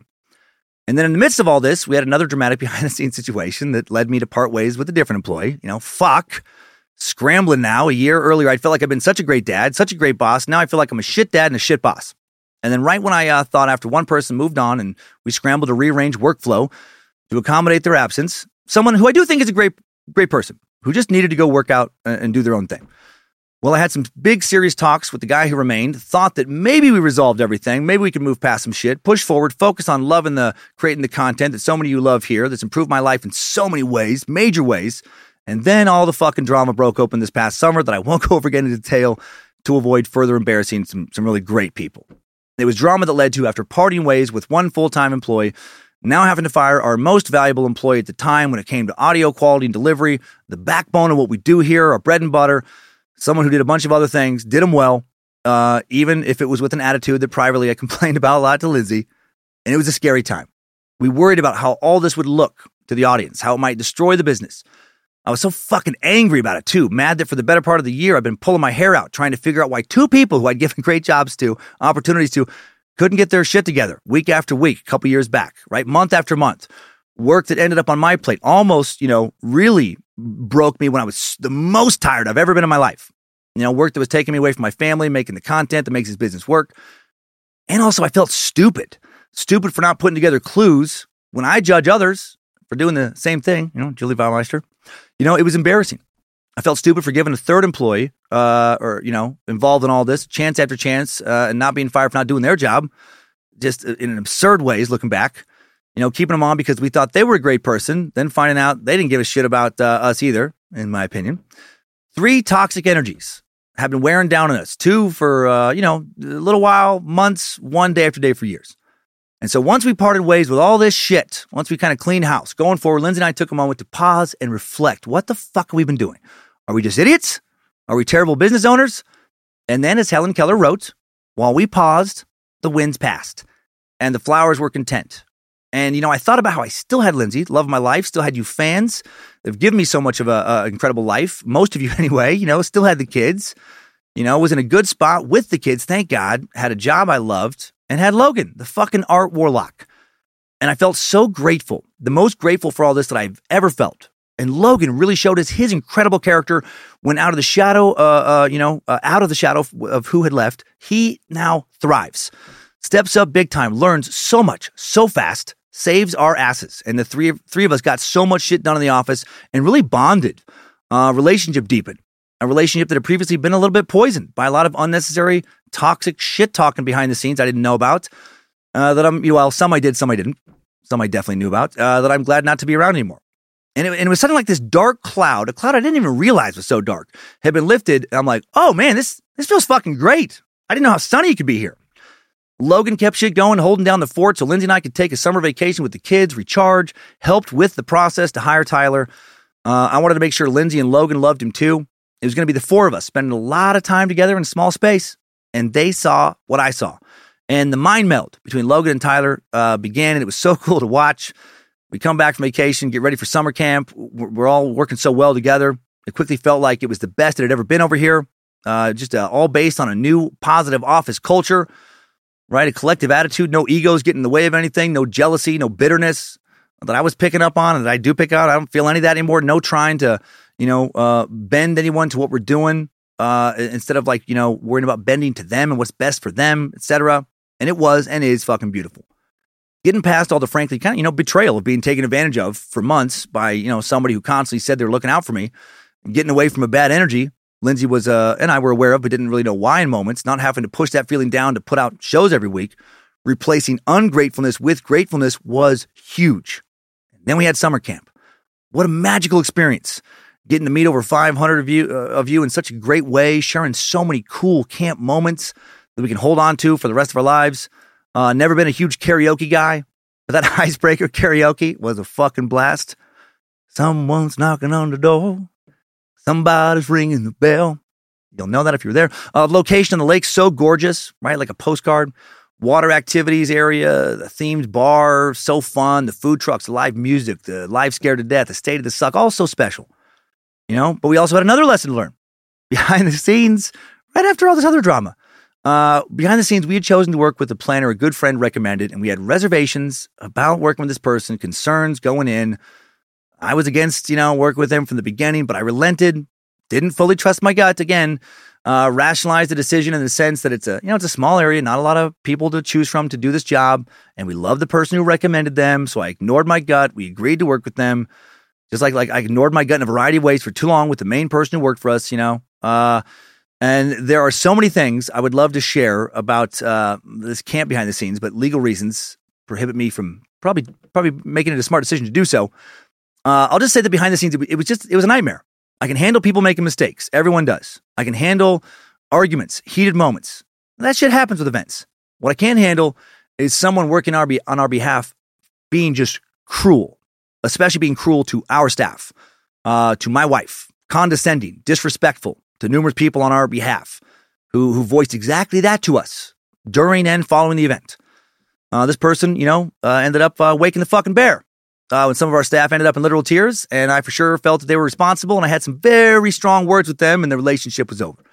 Uh, we permanently damaged a good friendship over the fallout behind the scenes. Uh, might have lost it. But we also, in the end, got one more toxic person out of our lives and learned so much. Surround yourself whenever possible with the best fucking character you can. People who have humility, but also pride in regards to how they hold themselves. Strong work ethic, honor, compassion. Going forward, I'm sure I'll be humbled so many more times. And I'll have so many more lessons to learn. That's just life. But now today, honestly thankful that I learned a lot of these lessons in this past year and that we're through it. So glad we never missed an episode, despite all the behind the scenes drama. more than we've had by far in any one calendar year. Uh, we made several behind the scenes new hires, and now I can honestly say that I have zero bad feelings in my gut about anyone we work with. Is everything perfect? No, that's not how life works.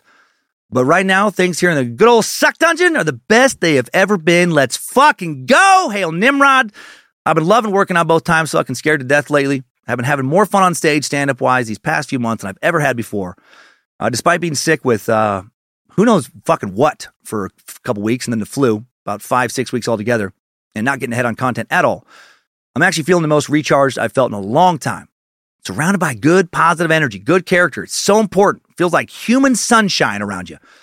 What if Helen Keller had not had Anne Sunshine or Polly's? What if she'd been surrounded by callous, selfish assholes? That shit would have fucking affected her so much. Might have broken her. Had she not been nurtured, her gifts would have rotted on the vine. Think about this in your own life. Cut toxic people the fuck out. You will not regret it. Sooner the better. Replace them with solid meat sacks. Replace them with people who have your best interests at heart and see the difference it makes, right? I'm back to fucking loving what we do. Just needed people who didn't suck the fucking fun out of me, you know, to, to get there. Uh, let's get real positive now. I get to learn cool shit, tell interesting stories, tell weird jokes, share horror stories, so much of my favorite stuff, and do it for a living because uh, of you guys listening. I love the weekly challenge of trying to figure out a new topic for Time Suck, especially the voted in ones. Uh, I love working with Sophie and Olivia on the research and curating horror stories. Man, Sophie, she started volunteering with us right out of high school. And then to start this year, she moved to full time after graduating college. And she has grown so much. I am so proud of her. She has a wonderfully curious, analytical, and critical mind. Uh, such a good person consistently. Clever sense of humor, great instinct for horror. I'm still getting to know Olivia, but she is fantastic. So organized, like Sophie, a very clean, precise researcher and writer handles direction so well, no real ego that way. Also, can research and shape good horror stories. Lucky to have them both. Also, lucky to have been able to give to the following charities. Uh, for the December Giving Tree, $37,533 raised to help make sure 53 families, 125 total kids are going to have a magical holiday season right fucking now. Right? We gave 15,228 to the United Heroes League to keep military kids healthy and active through sports, Guide dogs for the blind, as I mentioned, got $15,029. Kids Rock Cancer got 16,640 bucks. Rest in peace, Jeff Burton, you fucking mountain of a man. Boy Scout Camp Easton, site of our Wet Hot Bad Magic Summer Camp, got 15,400 in camp upgrades. The National Compassion Fund, charity that helps the victims of mass tragedies, got 14,697 bucks.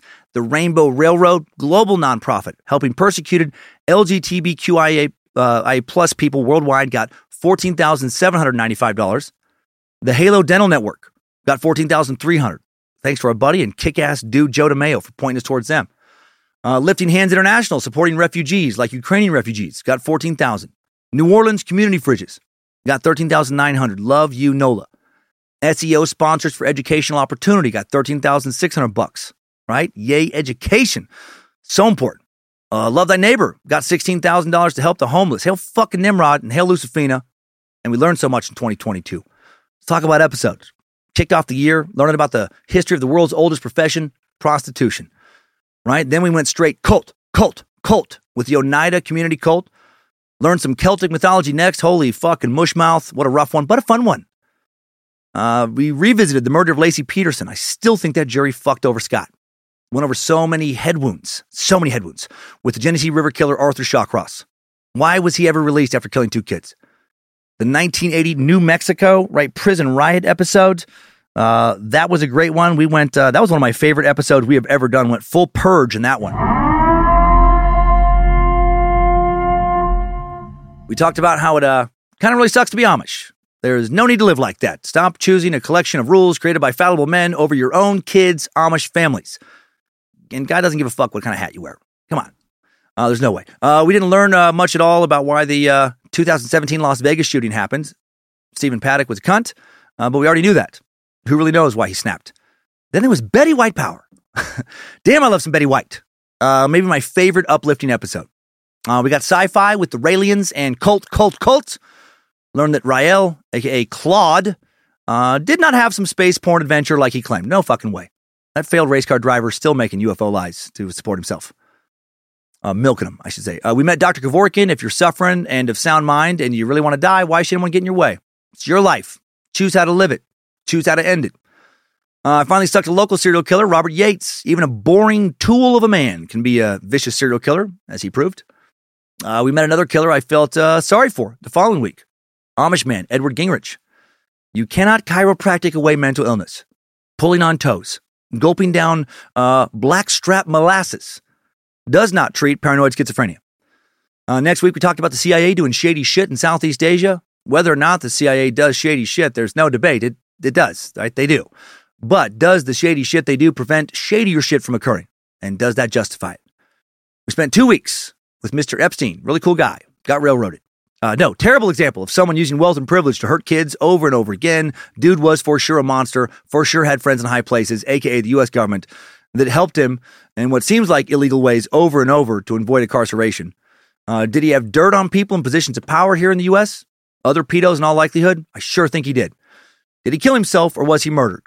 I'm still not sure, but I think a lot of people had a lot of incentive to kill him at the very least. Uh, we got to know Putin the next week, Russia's strongest pony boy, uh, KGB mastermind. What a megalomaniacal fuckface. It'll be great to see him die one of these days. Fuck that tyrant forever. Then there was a dating game killer, Rodney Alcala. Damn, that dude was sexually sadistic. And holy hell, uh, was Dana dipshit Crappa the worst eyewitness in any serial killer's trial ever. Still blown away by the heroism of Monique Hoyt, 15 year old girl who pretended it was her fault that Rodney raped her, so he'd take it easy on her and let her live, and it worked and she escaped. Right after that, we went full Holocaust for two weeks. Fuck Holocaust deniers. If you don't think the Holocaust happened, you are either stupid, ignorant, or both. There's no other option. Uh, and then there was the uh, Bhagwan Shree Rajneesh cult, cult, cult, cult that took over an Oregon town, tried to take over the whole damn county. And then Sheila, Mrs. Uh, tough Titties herself. One of my favorite episodes.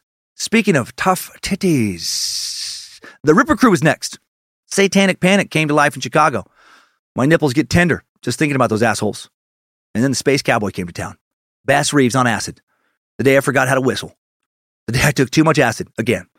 Following Bass Reeves' uh, badass story, it was uh, fun to tell it the next day after uh, quite a night at home. Uh, we went full Papa John's. Better terror, needless tragedy, Papa DC snipers. Still feel bad for Lee Boyd Malvo. Kid didn't have a chance. Then cannibalism. The 1972 Andes flight disaster.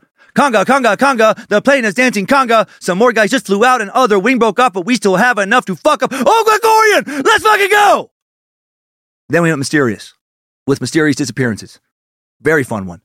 And then it was Chris Hansen and Peter Nygard, the Canadian Epstein. Hail Nimrod. That 81 year old uh, chronic kid fucker still in uh, still in prison awaiting various trials. Uh, then Edward Snowden is he a traitor? Yes, technically. Is he also a courageous hero? Yes, I think he is. I think he sacrificed a lot to expose how much the U.S. government illegally spies on its own citizens. For me, that episode a great eye opener. Really made me think. Then it was back to serial killerville with the sex slave murders. Episode 306, the one that will live in infamy, the one when the summer suck dungeon drama became public knowledge. Glad we're past that now. So glad. Almost want to find my old right hand man and thank him for giving me perspective, help me appreciate what people trying to help bad magic uh, more themselves look like. Also, uh, that episode got overshadowed by that shit. Interesting chance to explore again in that episode how the courts oftentimes let evil women present themselves as victims rather than as uh, accomplices.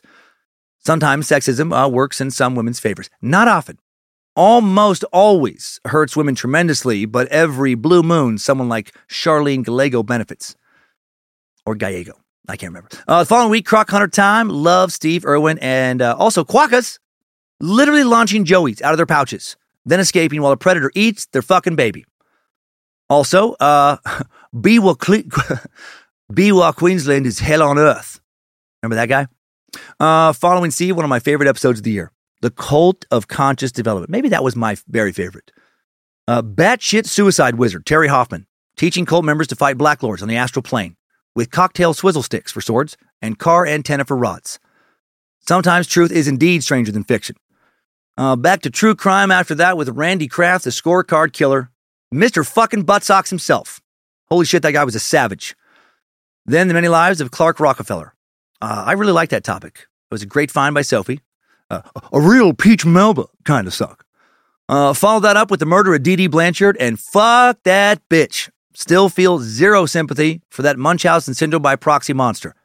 She tortured her daughter, Gypsy Rose, in just unimaginable ways for so, so long. Very strange, uh, disturbing episode.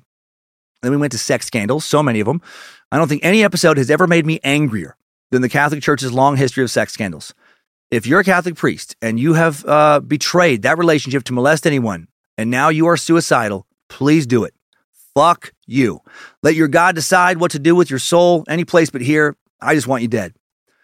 then it was the Bayou Strangler, Ronnie Joe. No one has ever had a more fragile butthole than Mr. Dominique.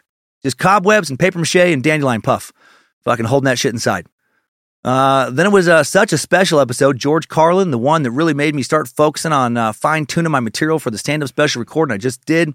Carlin, the best to ever do it. Not sure I can ever get that good, no matter how hard I try, but I love having someone to inspire me to try to get as close as I'm capable.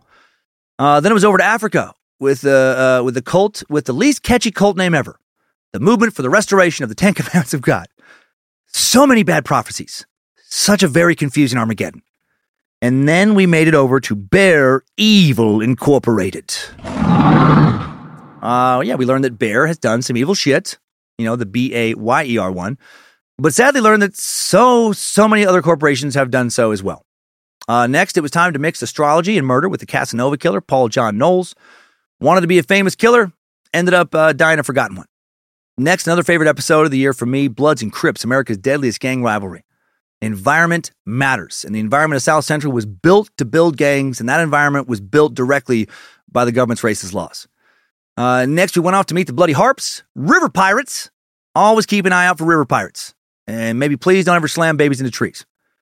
Then it was time for the cannibal cop. Maybe don't ever send pics of your wife to strangers, also in a chat room, because they, like you, beat off the thoughts of raping and killing and eating their friends and spouses. Following that episode, arguably the most important one we did all year, MMIW. Missing and murdered Indigenous women. How do we keep Native women safe? The current law enforcement mess on America's reservations, not doing the trick. Really hope substantial changes come soon. Two weeks of World War II followed. We knew the Nazis were evil bastards, but Imperial Japan, holy shit! Scarier enemy for the Allies in many ways. And then she got weird with the Mouse Utopia experiments. Lord Bumpus, God of the Rats. What's your purpose, Meat? Loved how that episode randomly made me think about mine. And also, maybe don't just stand by and let someone get raped and murdered, please. Then IHOP KC, baby. Maybe not a cult, but probably a cult incubator. Got to be careful with prophecies, especially doomsday prophecies. Can we please knock it off with the doomsday prophecies? Worship your God, fine, but stop wanting him to kill the rest of us and turn the world upside down. Just enjoy, go enjoy heaven and leave the rest of us alone. We don't, we don't need to see Killer Christ. And then a scared to death and time suck mashup of sorts. Another one of my favorite episodes. Old Herb. What does piss taste like? Fuck six times, get three kids. Baumeister. Murders and ghosts. Sounds like the name of another podcast. And finally, our Christmas episode on Joseph Mengele. Nothing says the holidays like the Nazi angel of death. I'm still kill- beating myself up for the timing of that. If you find yourself getting low in the Christmas spirit, uh, I guess just put on some Mengele. Uh, what an example of how we humans can rationalize any manner of evil into thinking it's not only okay, but great and noble. And now, here we are, the last episode of the year. Uh, made it. Didn't miss a week on any of the shows. Learned so much. Had so many amazing Time Sucker updates come in to Bojangles at timesuckpodcast.com each week. Thank you for all the emails you sent in. Thousands and thousands. I love them. The Cummins Law nonsense, the shout out requests for people you love or meat sacks going through a rough patch, the tales of turning your lives around or not ending your lives, of being inspired to chase your dreams, of being thankful for the people you've met and how they've improved your lives. What a year. Scared to Death got their own billboard for Halloween in LA. Oh man, Logan's design was so fucking incredible for that. A Scared to Death live show, such a blast. Loved doing that show. Love uh, getting less skeptical.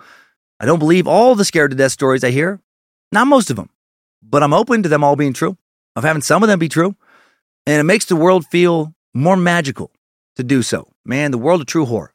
The closest thing I have to religion. Who knew? Uh, now, after Christmas with the kids and Lindsay in Cleveland, after a hallucinogenic reset uh, on New Year's while the kids are at their mom's, I'm recording this prior to Christmas. Come on, mushrooms and Molly, and probably some DMT my real spirituality. Let's fucking go. Looking forward to uh, some spirit quest time. Recharge the soul, disconnect and reassemble, maybe get lucky and make some new creative associations and connections. Looking forward to reflecting on all this, really soaking it all in, and then uh, looking ahead, which we're already doing. What do we want for next year?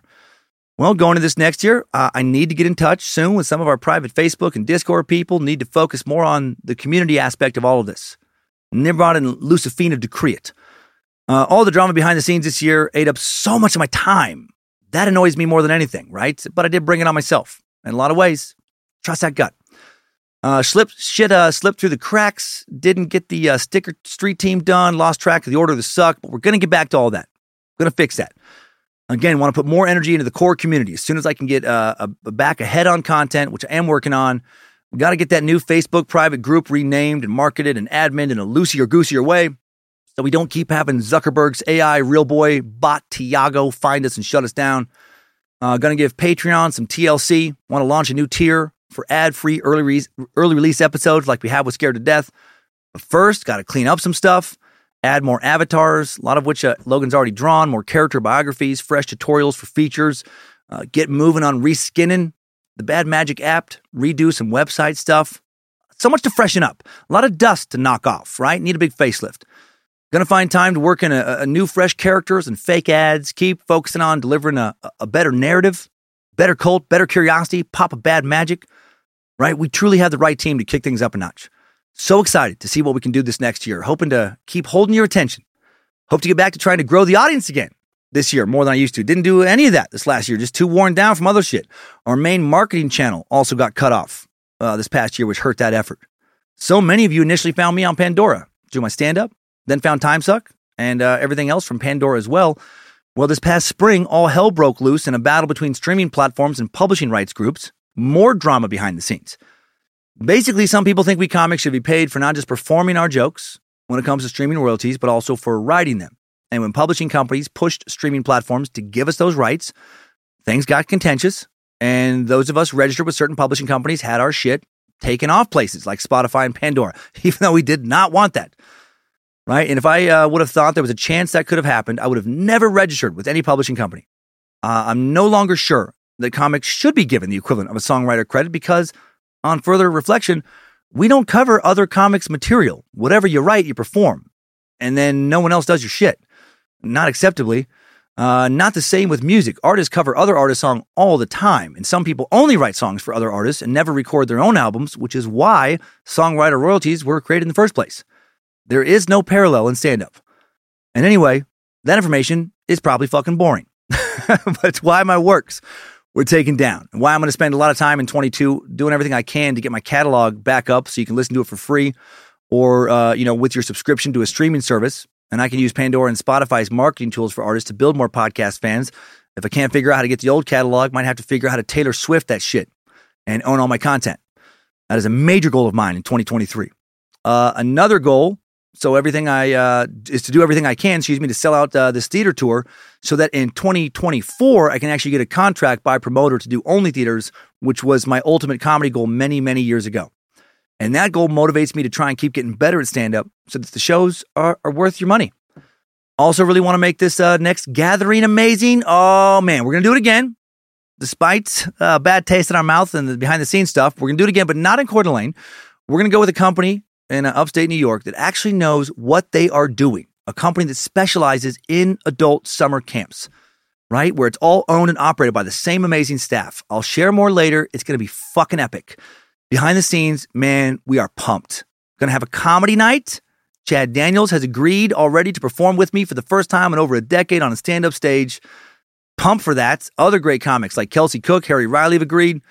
Uh, we lost a lot of money also doing camp this past year, but we learned so much and applying it to this next year. And this year, I just want, even though it's mostly Lindsay and our agent Joe Eschenbaugh working on all this actually, I just want to break even creating something fucking magical, something so unique and memorable and special. And then build it bigger going forward into something that people will look forward to as their favorite weekend of the year. I've thought about all the emails and messages over the past six plus years, and it all means uh, more to me than ever right now. So grateful this shit is important to so many. And now with the right team of people, I want to build it bigger. Uh, none of this feels like work, like it did behind the scenes for a while. I, I, want to reach more people, get them into this cult, cult, cult. I want to take you all out to a cabin in the woods, and I want to fuck you, the women at least, and not let the men do any of that. And I want to strip you guys of your masculinity, and I want you to just do my bidding and shut the fuck up. Uh, wait, what? No, not that kind of cult. Sorry, not that kind of cult. No, I, uh, I got shook up a bit this past year. I'm sure you felt it in certain episodes, but the fun, the magic, I think, is back. The desire to tell the best horror stories on Scared to Death, the most compelling, what the fuck is this stories on Time Suck, and some hopefully unique and memorable stand up is back. The desire to, without burning myself out, maybe even launch another project in the horror space if time permits, if everything else dialed in, is back. Lindsay will fucking kill me if I do that when I don't have the time, and rightfully so, but I want to. Uh, so thank you. Thank you for sticking with us this year, Meat Sacks. Thank you for letting all of this mean something to you. Thank you for continuing to share this with your friends and bring them here. It is so important. What a fucking ride. So far from the secondhand kitchen table in Santa Monica. And thanks to Helen Keller for getting me all fired up. Hit me in the feels. If I could, uh, you know, if she, excuse me, if she could work until she was 80 for what she cared about with no sight, no hearing, I feel like me with both sight and hearing, and that I can put in way more than six years on trying to make all this the fucking best because I certainly love it. So, hail Nimrod, onward and upward. Let's head to today's takeaways. Time suck. Top five takeaways. Number one, Helen Keller lost at just 19 months old after she came down with something that gave her a nasty fever, the ability to both see and hear. And her world plunged into a level of darkness I can hardly imagine. Number two, on March 3rd, 1887, Helen Keller met her teacher, future best friend, life partner for almost 50 years, Anne Sullivan. And Anne, by giving her the gift of true language, brought light into the darkness, taught her how to communicate with the outside world, how to talk with her hands and be spoken to. She would consider, Helen Keller would, March 3rd, the anniversary of the day she met Anne, her soul's birthday for the rest of her life. Number three, Helen didn't land a fucking plane by herself, Kathy. Stop being stupid.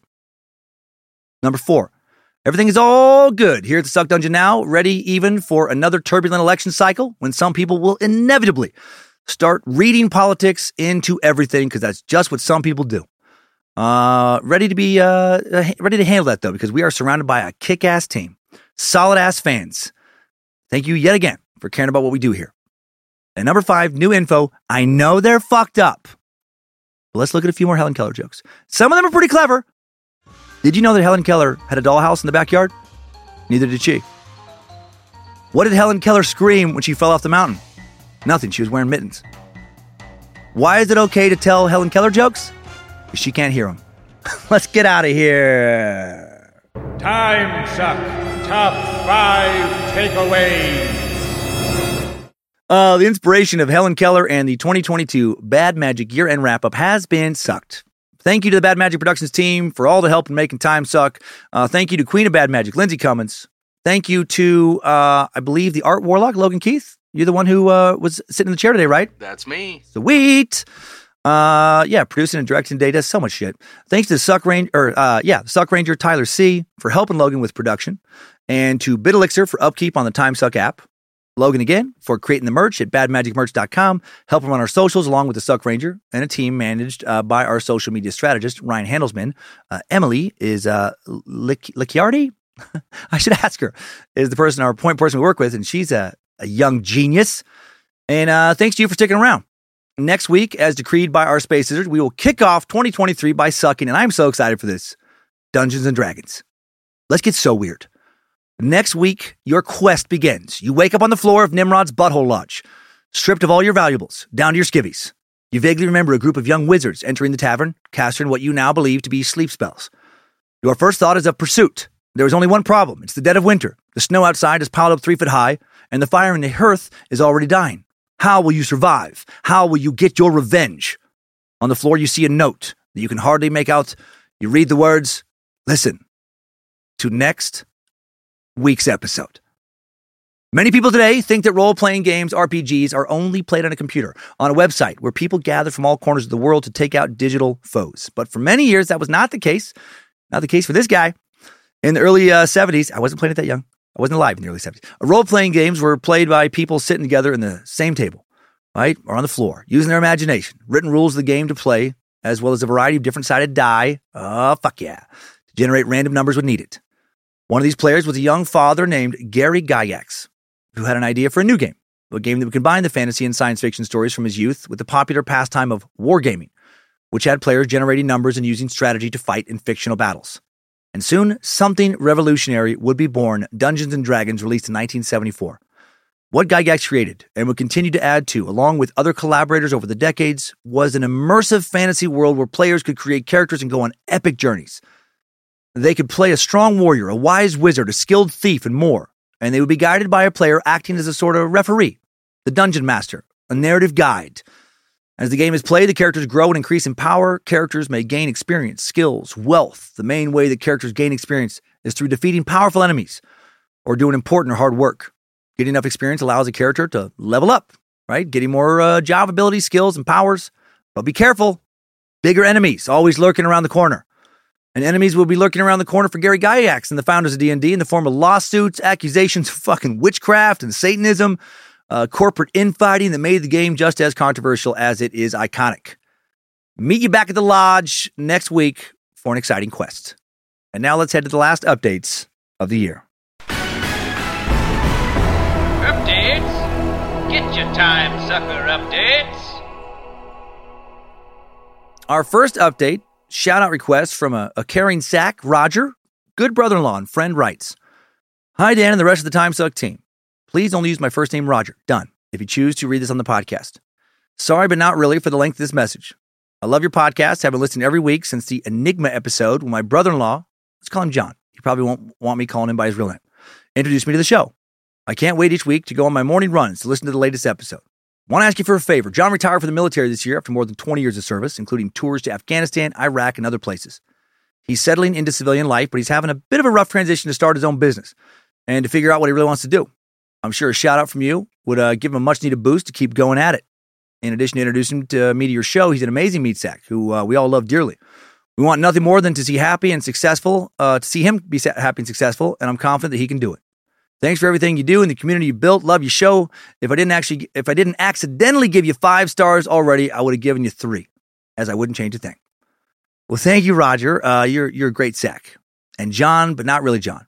Thank you for your service, uh, you know, for, uh, up front, and now for the next chapter in your book. Um, how cool is it that you earned that uh, solid pension, right? To give you uh, some some time, uh, a cushion, to give you a safety net if your next venture doesn't take off immediately out of the gate. You know, use all the amazing skills I'm sure that you learned to give your, uh, you know, in, in the military to give your business the, the best chance you can give it. Give it your all while also knowing that if it doesn't work, fuck it, right? You still put in that time. You still earn that pension. Try something new. Keep trying until you get what you want or feel satisfied in the fact that you did your fucking best. And try and enjoy the ride as much as you can. And make sure you got the right team, even if that team is just you. Don't let you drag yourself down. Believe, John, not John. Believe. Next up, some inspiration and a call to action from uh, Survivor Sack, Shayna, uh, who writes, Hello, humor. Shayna, Shayna Landis. She didn't say to uh, keep her last name out. Uh, Shayna writes, uh, Hello, humor and distraction helped me through cancer, and I listened to your podcast a lot during the treatment, during my treatment. I had a form of leukemia with about a 30% chance of survival. Damn. I had to have a stem cell bone marrow transplant, which is an insane process where you replace your blood and I uh, and system with the donors. My blood type changed. That is wild. I can't take a DNA test because it would show up as my donors. That's fucking crazy. I could commit a crime and leave my blood at the scene and it would be pinned on them. No, uh, there's so much more fascinating stuff about it, uh, but I want to get to the point about this message. There is a huge need for people to register as bone marrow donors, and sadly, but not surprisingly, there is a huge disparity between white people and ethnic minorities. I believe 75% of white people find donors, while about 25% of people of color find donors. That's because you need to find the closest genetic match to your own, and the worldwide registry leans heavily to countries full of white people. Registering and donating is so much easier than people think. Registering to become a donor, merely swabbing your cheek, and if you do end up being a match, personally saving a life is basically getting your blood drawn. I am hoping to spread awareness of this. And I know you care deeply about organizations that help people. I was hoping if you mentioned uh, the need and how easy it is on the suck, it would reach a large audience and most likely lead to many lives being saved. Uh, hey, Logan, let's edit this message out. It's boring. Okay, yeah. no, no. Uh, kidding, kidding, kidding. You can you can learn more about all this shit and register to be a donor at bethematch.org. Also, if you need a tie-in idea, the world of organ transplants sounds like your cup of tea. Thank you for helping me uh, through some fucked up times and for genuinely caring about meat sacks that need help. XOXO, Shayna. Well, Shayna, how exciting for you. A new lease on life, you fucking champion. Hope the grass now looks greener. than it did before you were put through the ringer. Hope the sky is uh, brighter and bluer. The flowers smell sweeter than ever. Good on you for taking what you learned to help others and spread that word. Nimrod is so fucking pleased. And I'm glad some laughter helped, right? We all need it. This world has a lot of darkness we can fall into if we forget how to laugh. It's so much of it. And speaking of laughter, funny sack Logan S wants to share some dick with us. He writes, Dear Sucks a lot, Mushmouth Master, Colonel of World War II Japanese soldiers, and Chikatilo's wrestling partner. I want uh, I write to you from Kansas City in hopes that you'll get as much of a laugh as we do. Me and my uncle are obsessed with Time Suck. Another interest we both share is Kansas University basketball. So it was to our delight that we found out the newest sharpshooter recruit was blessed with the name of Grady Dick. No, not a Richard, just a good old fashioned Dick. Tall, skinny white kid who, in the face, looks as if he belongs more in the band section. I looked him up. You nailed it. But goddamn, can he shoot the ball? We enjoyed his name to begin with, but then the game started happening uh, this season and something amazing happened. The commentator, either knowingly or unknowingly, just keeps on making Dick double entendres. For example, Grady makes a three, he'll say, Wow, Dick can really stroke it. Or Dick can hit it from deep if you let him. or even when he drives, Dick penetrates and it pays off for him. Me and my uncle just egg it on and take every opportunity to make a dick joke. Uh, we had a thought the other day that who would enjoy all these dicks more than you? Fair. Anyway, you get the picture, and I invite you to watch a Kansas game at some point this year, and you'll find yourself giggling if you are as immature as us. I am. Anyway, I'm hoping this makes its way to the end of the only suck in history without a Richard, so I can save the day with a dick. Keep on filling our ears with your word crack because we cannot get enough. Shout out to the uh, uncle in question, Devin Glover. Shout out to my girlfriend, Grace. Big shout out to Nick and Heather. Thank you, Dan, for the and the entire Time Suck crew for giving us an outlet of escapism for a couple hours each week. Peace. Logan S. from IHOP KC. Logan, thank you for the dick. There can never be enough to suck. Yes, I am as uh, immature as your uncle. You knew that. Uh, and, and, I really think it's cool. It's, I really think it's nice that you and your uncle can enjoy some dick together in a way that doesn't end with him in prison and you in therapy. Because that's rare for uncle and nephew. Hail Nimrod. Now, one more. Sweet Dad Sack Eric writes in to draw attention to one of the uh, wonderful sub communities we have out there uh, on, on the web. Feels right to end on this. Master of Bad Magicians, thank you for this wonderful community that you've set up. My child, 14, is going through some mental health issues right now. And last night we had to enroll her in a 10 day inpatient program due to suicidal ideation with a plan and an end date. That plan was to swallow all of their medication on the evening of January 3rd, that, uh, the night that winter break ends here in Minnesota. Between bullying for being trans or non binary, they are not sure, and a few toxic friends, my wonderful, big hearted, world at their fingertips child could not bear the thought of returning to school after break. Middle schoolers suck. I just wish there was a way to get through to all the kids that are hurting, uh, that are out there just on the cusp of everything getting so much better. High school, where you really start to find yourself, college or trade school, where you really meet some of the people who will be with you for the rest of your life, autonomy from parents and other guides. Anyway, to go back to the start of this letter, I would love a shout out from the Cult of the Curious Dad's own, or a shout out to the Cult of the Curious Dads Only group. I've reached out for support. They've reached back. When others have reached out, I have reached back. I think it might be the least toxic group I have ever been a part of, and it's just good support. Thank you, Dan, Lindsay, the rest of the crew. You've really created something special. Happy holidays. May Nimrod bless us all. Yours in space, Lizarddom, Eric. Have a great day. You know what? You fucking have a great day, Eric. Don't tell me what to do. Uh, no, uh, you have a great day. Uh, may your teen have an even better day. And yeah, middle school, high school, college, often can really fucking suck uh, due to being surrounded by toxic shitheads. Yeah, keep in reminding your, your child, this too shall pass. Maybe they can listen to the first half of this episode or all of it, right? The wind passes and the flowers are content. Times like these do pass, young meat sacks. School will be such a small part of your life someday, and then you'll never be stuck in classrooms with pieces of shit like that again. You'll have horrible coworkers, sure, from time to time, but you can get a new job. You can keep pausing, uh, and, and, excuse me, uh, you know, uh, keep getting new jobs, uh, you know, and, and working, try new things until you're in a positive spot. And you deserve that spot, so go find it. And keep being a wonderful dad, Eric. Keep being wonderful meat sacks, everyone. The world always needs it. Uh, thank you to you all for being the fucking best. Next time, suckers, I needed that. We all did. Thanks for listening to another Bad Magic Productions podcast. Try to be positive, try to be optimistic, even in the worst of times. Be grateful, right? Do you have sight if you have it? Be grateful that you can hear if you can, which I'm guessing you can if you're here. And, uh, and I hope you have an amazing 2023. I really do. Thank you for continuing to keep on sucking.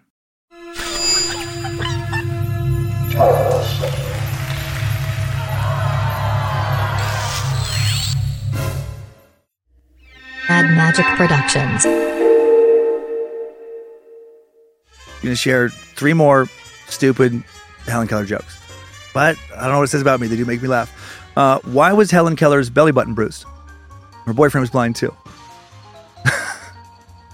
Why does Helen Keller's husband always yell at her? Because she doesn't listen. Finally, how do you punish Helen Keller? Put her in a round room and you tell her to sit in the corner. Goodbye. Across America, BP supports more than 275,000 jobs to keep energy flowing. Jobs like updating turbines at one of our Indiana wind farms and producing more oil and gas with fewer operational emissions in the Gulf of Mexico. It's and, not or. See what doing both means for energy nationwide at bp.com slash investing in America. The legends are true. Overwhelming power! The sauce of destiny. Yes! The most legendary sauce has arrived as McDonald's transforms into the anime world of WickDonald's. The greatest flavors unite in all new savory chili McDonald's sauce to make your 10-piece Wick Nuggets, fries, and Sprite ultra powerful. Unlock manga comics with every meal and sit down for a new anime short every week only at WickDonald's. Ba-da-ba-ba-ba, go! At participating McDonald's for a limited time while supplies last.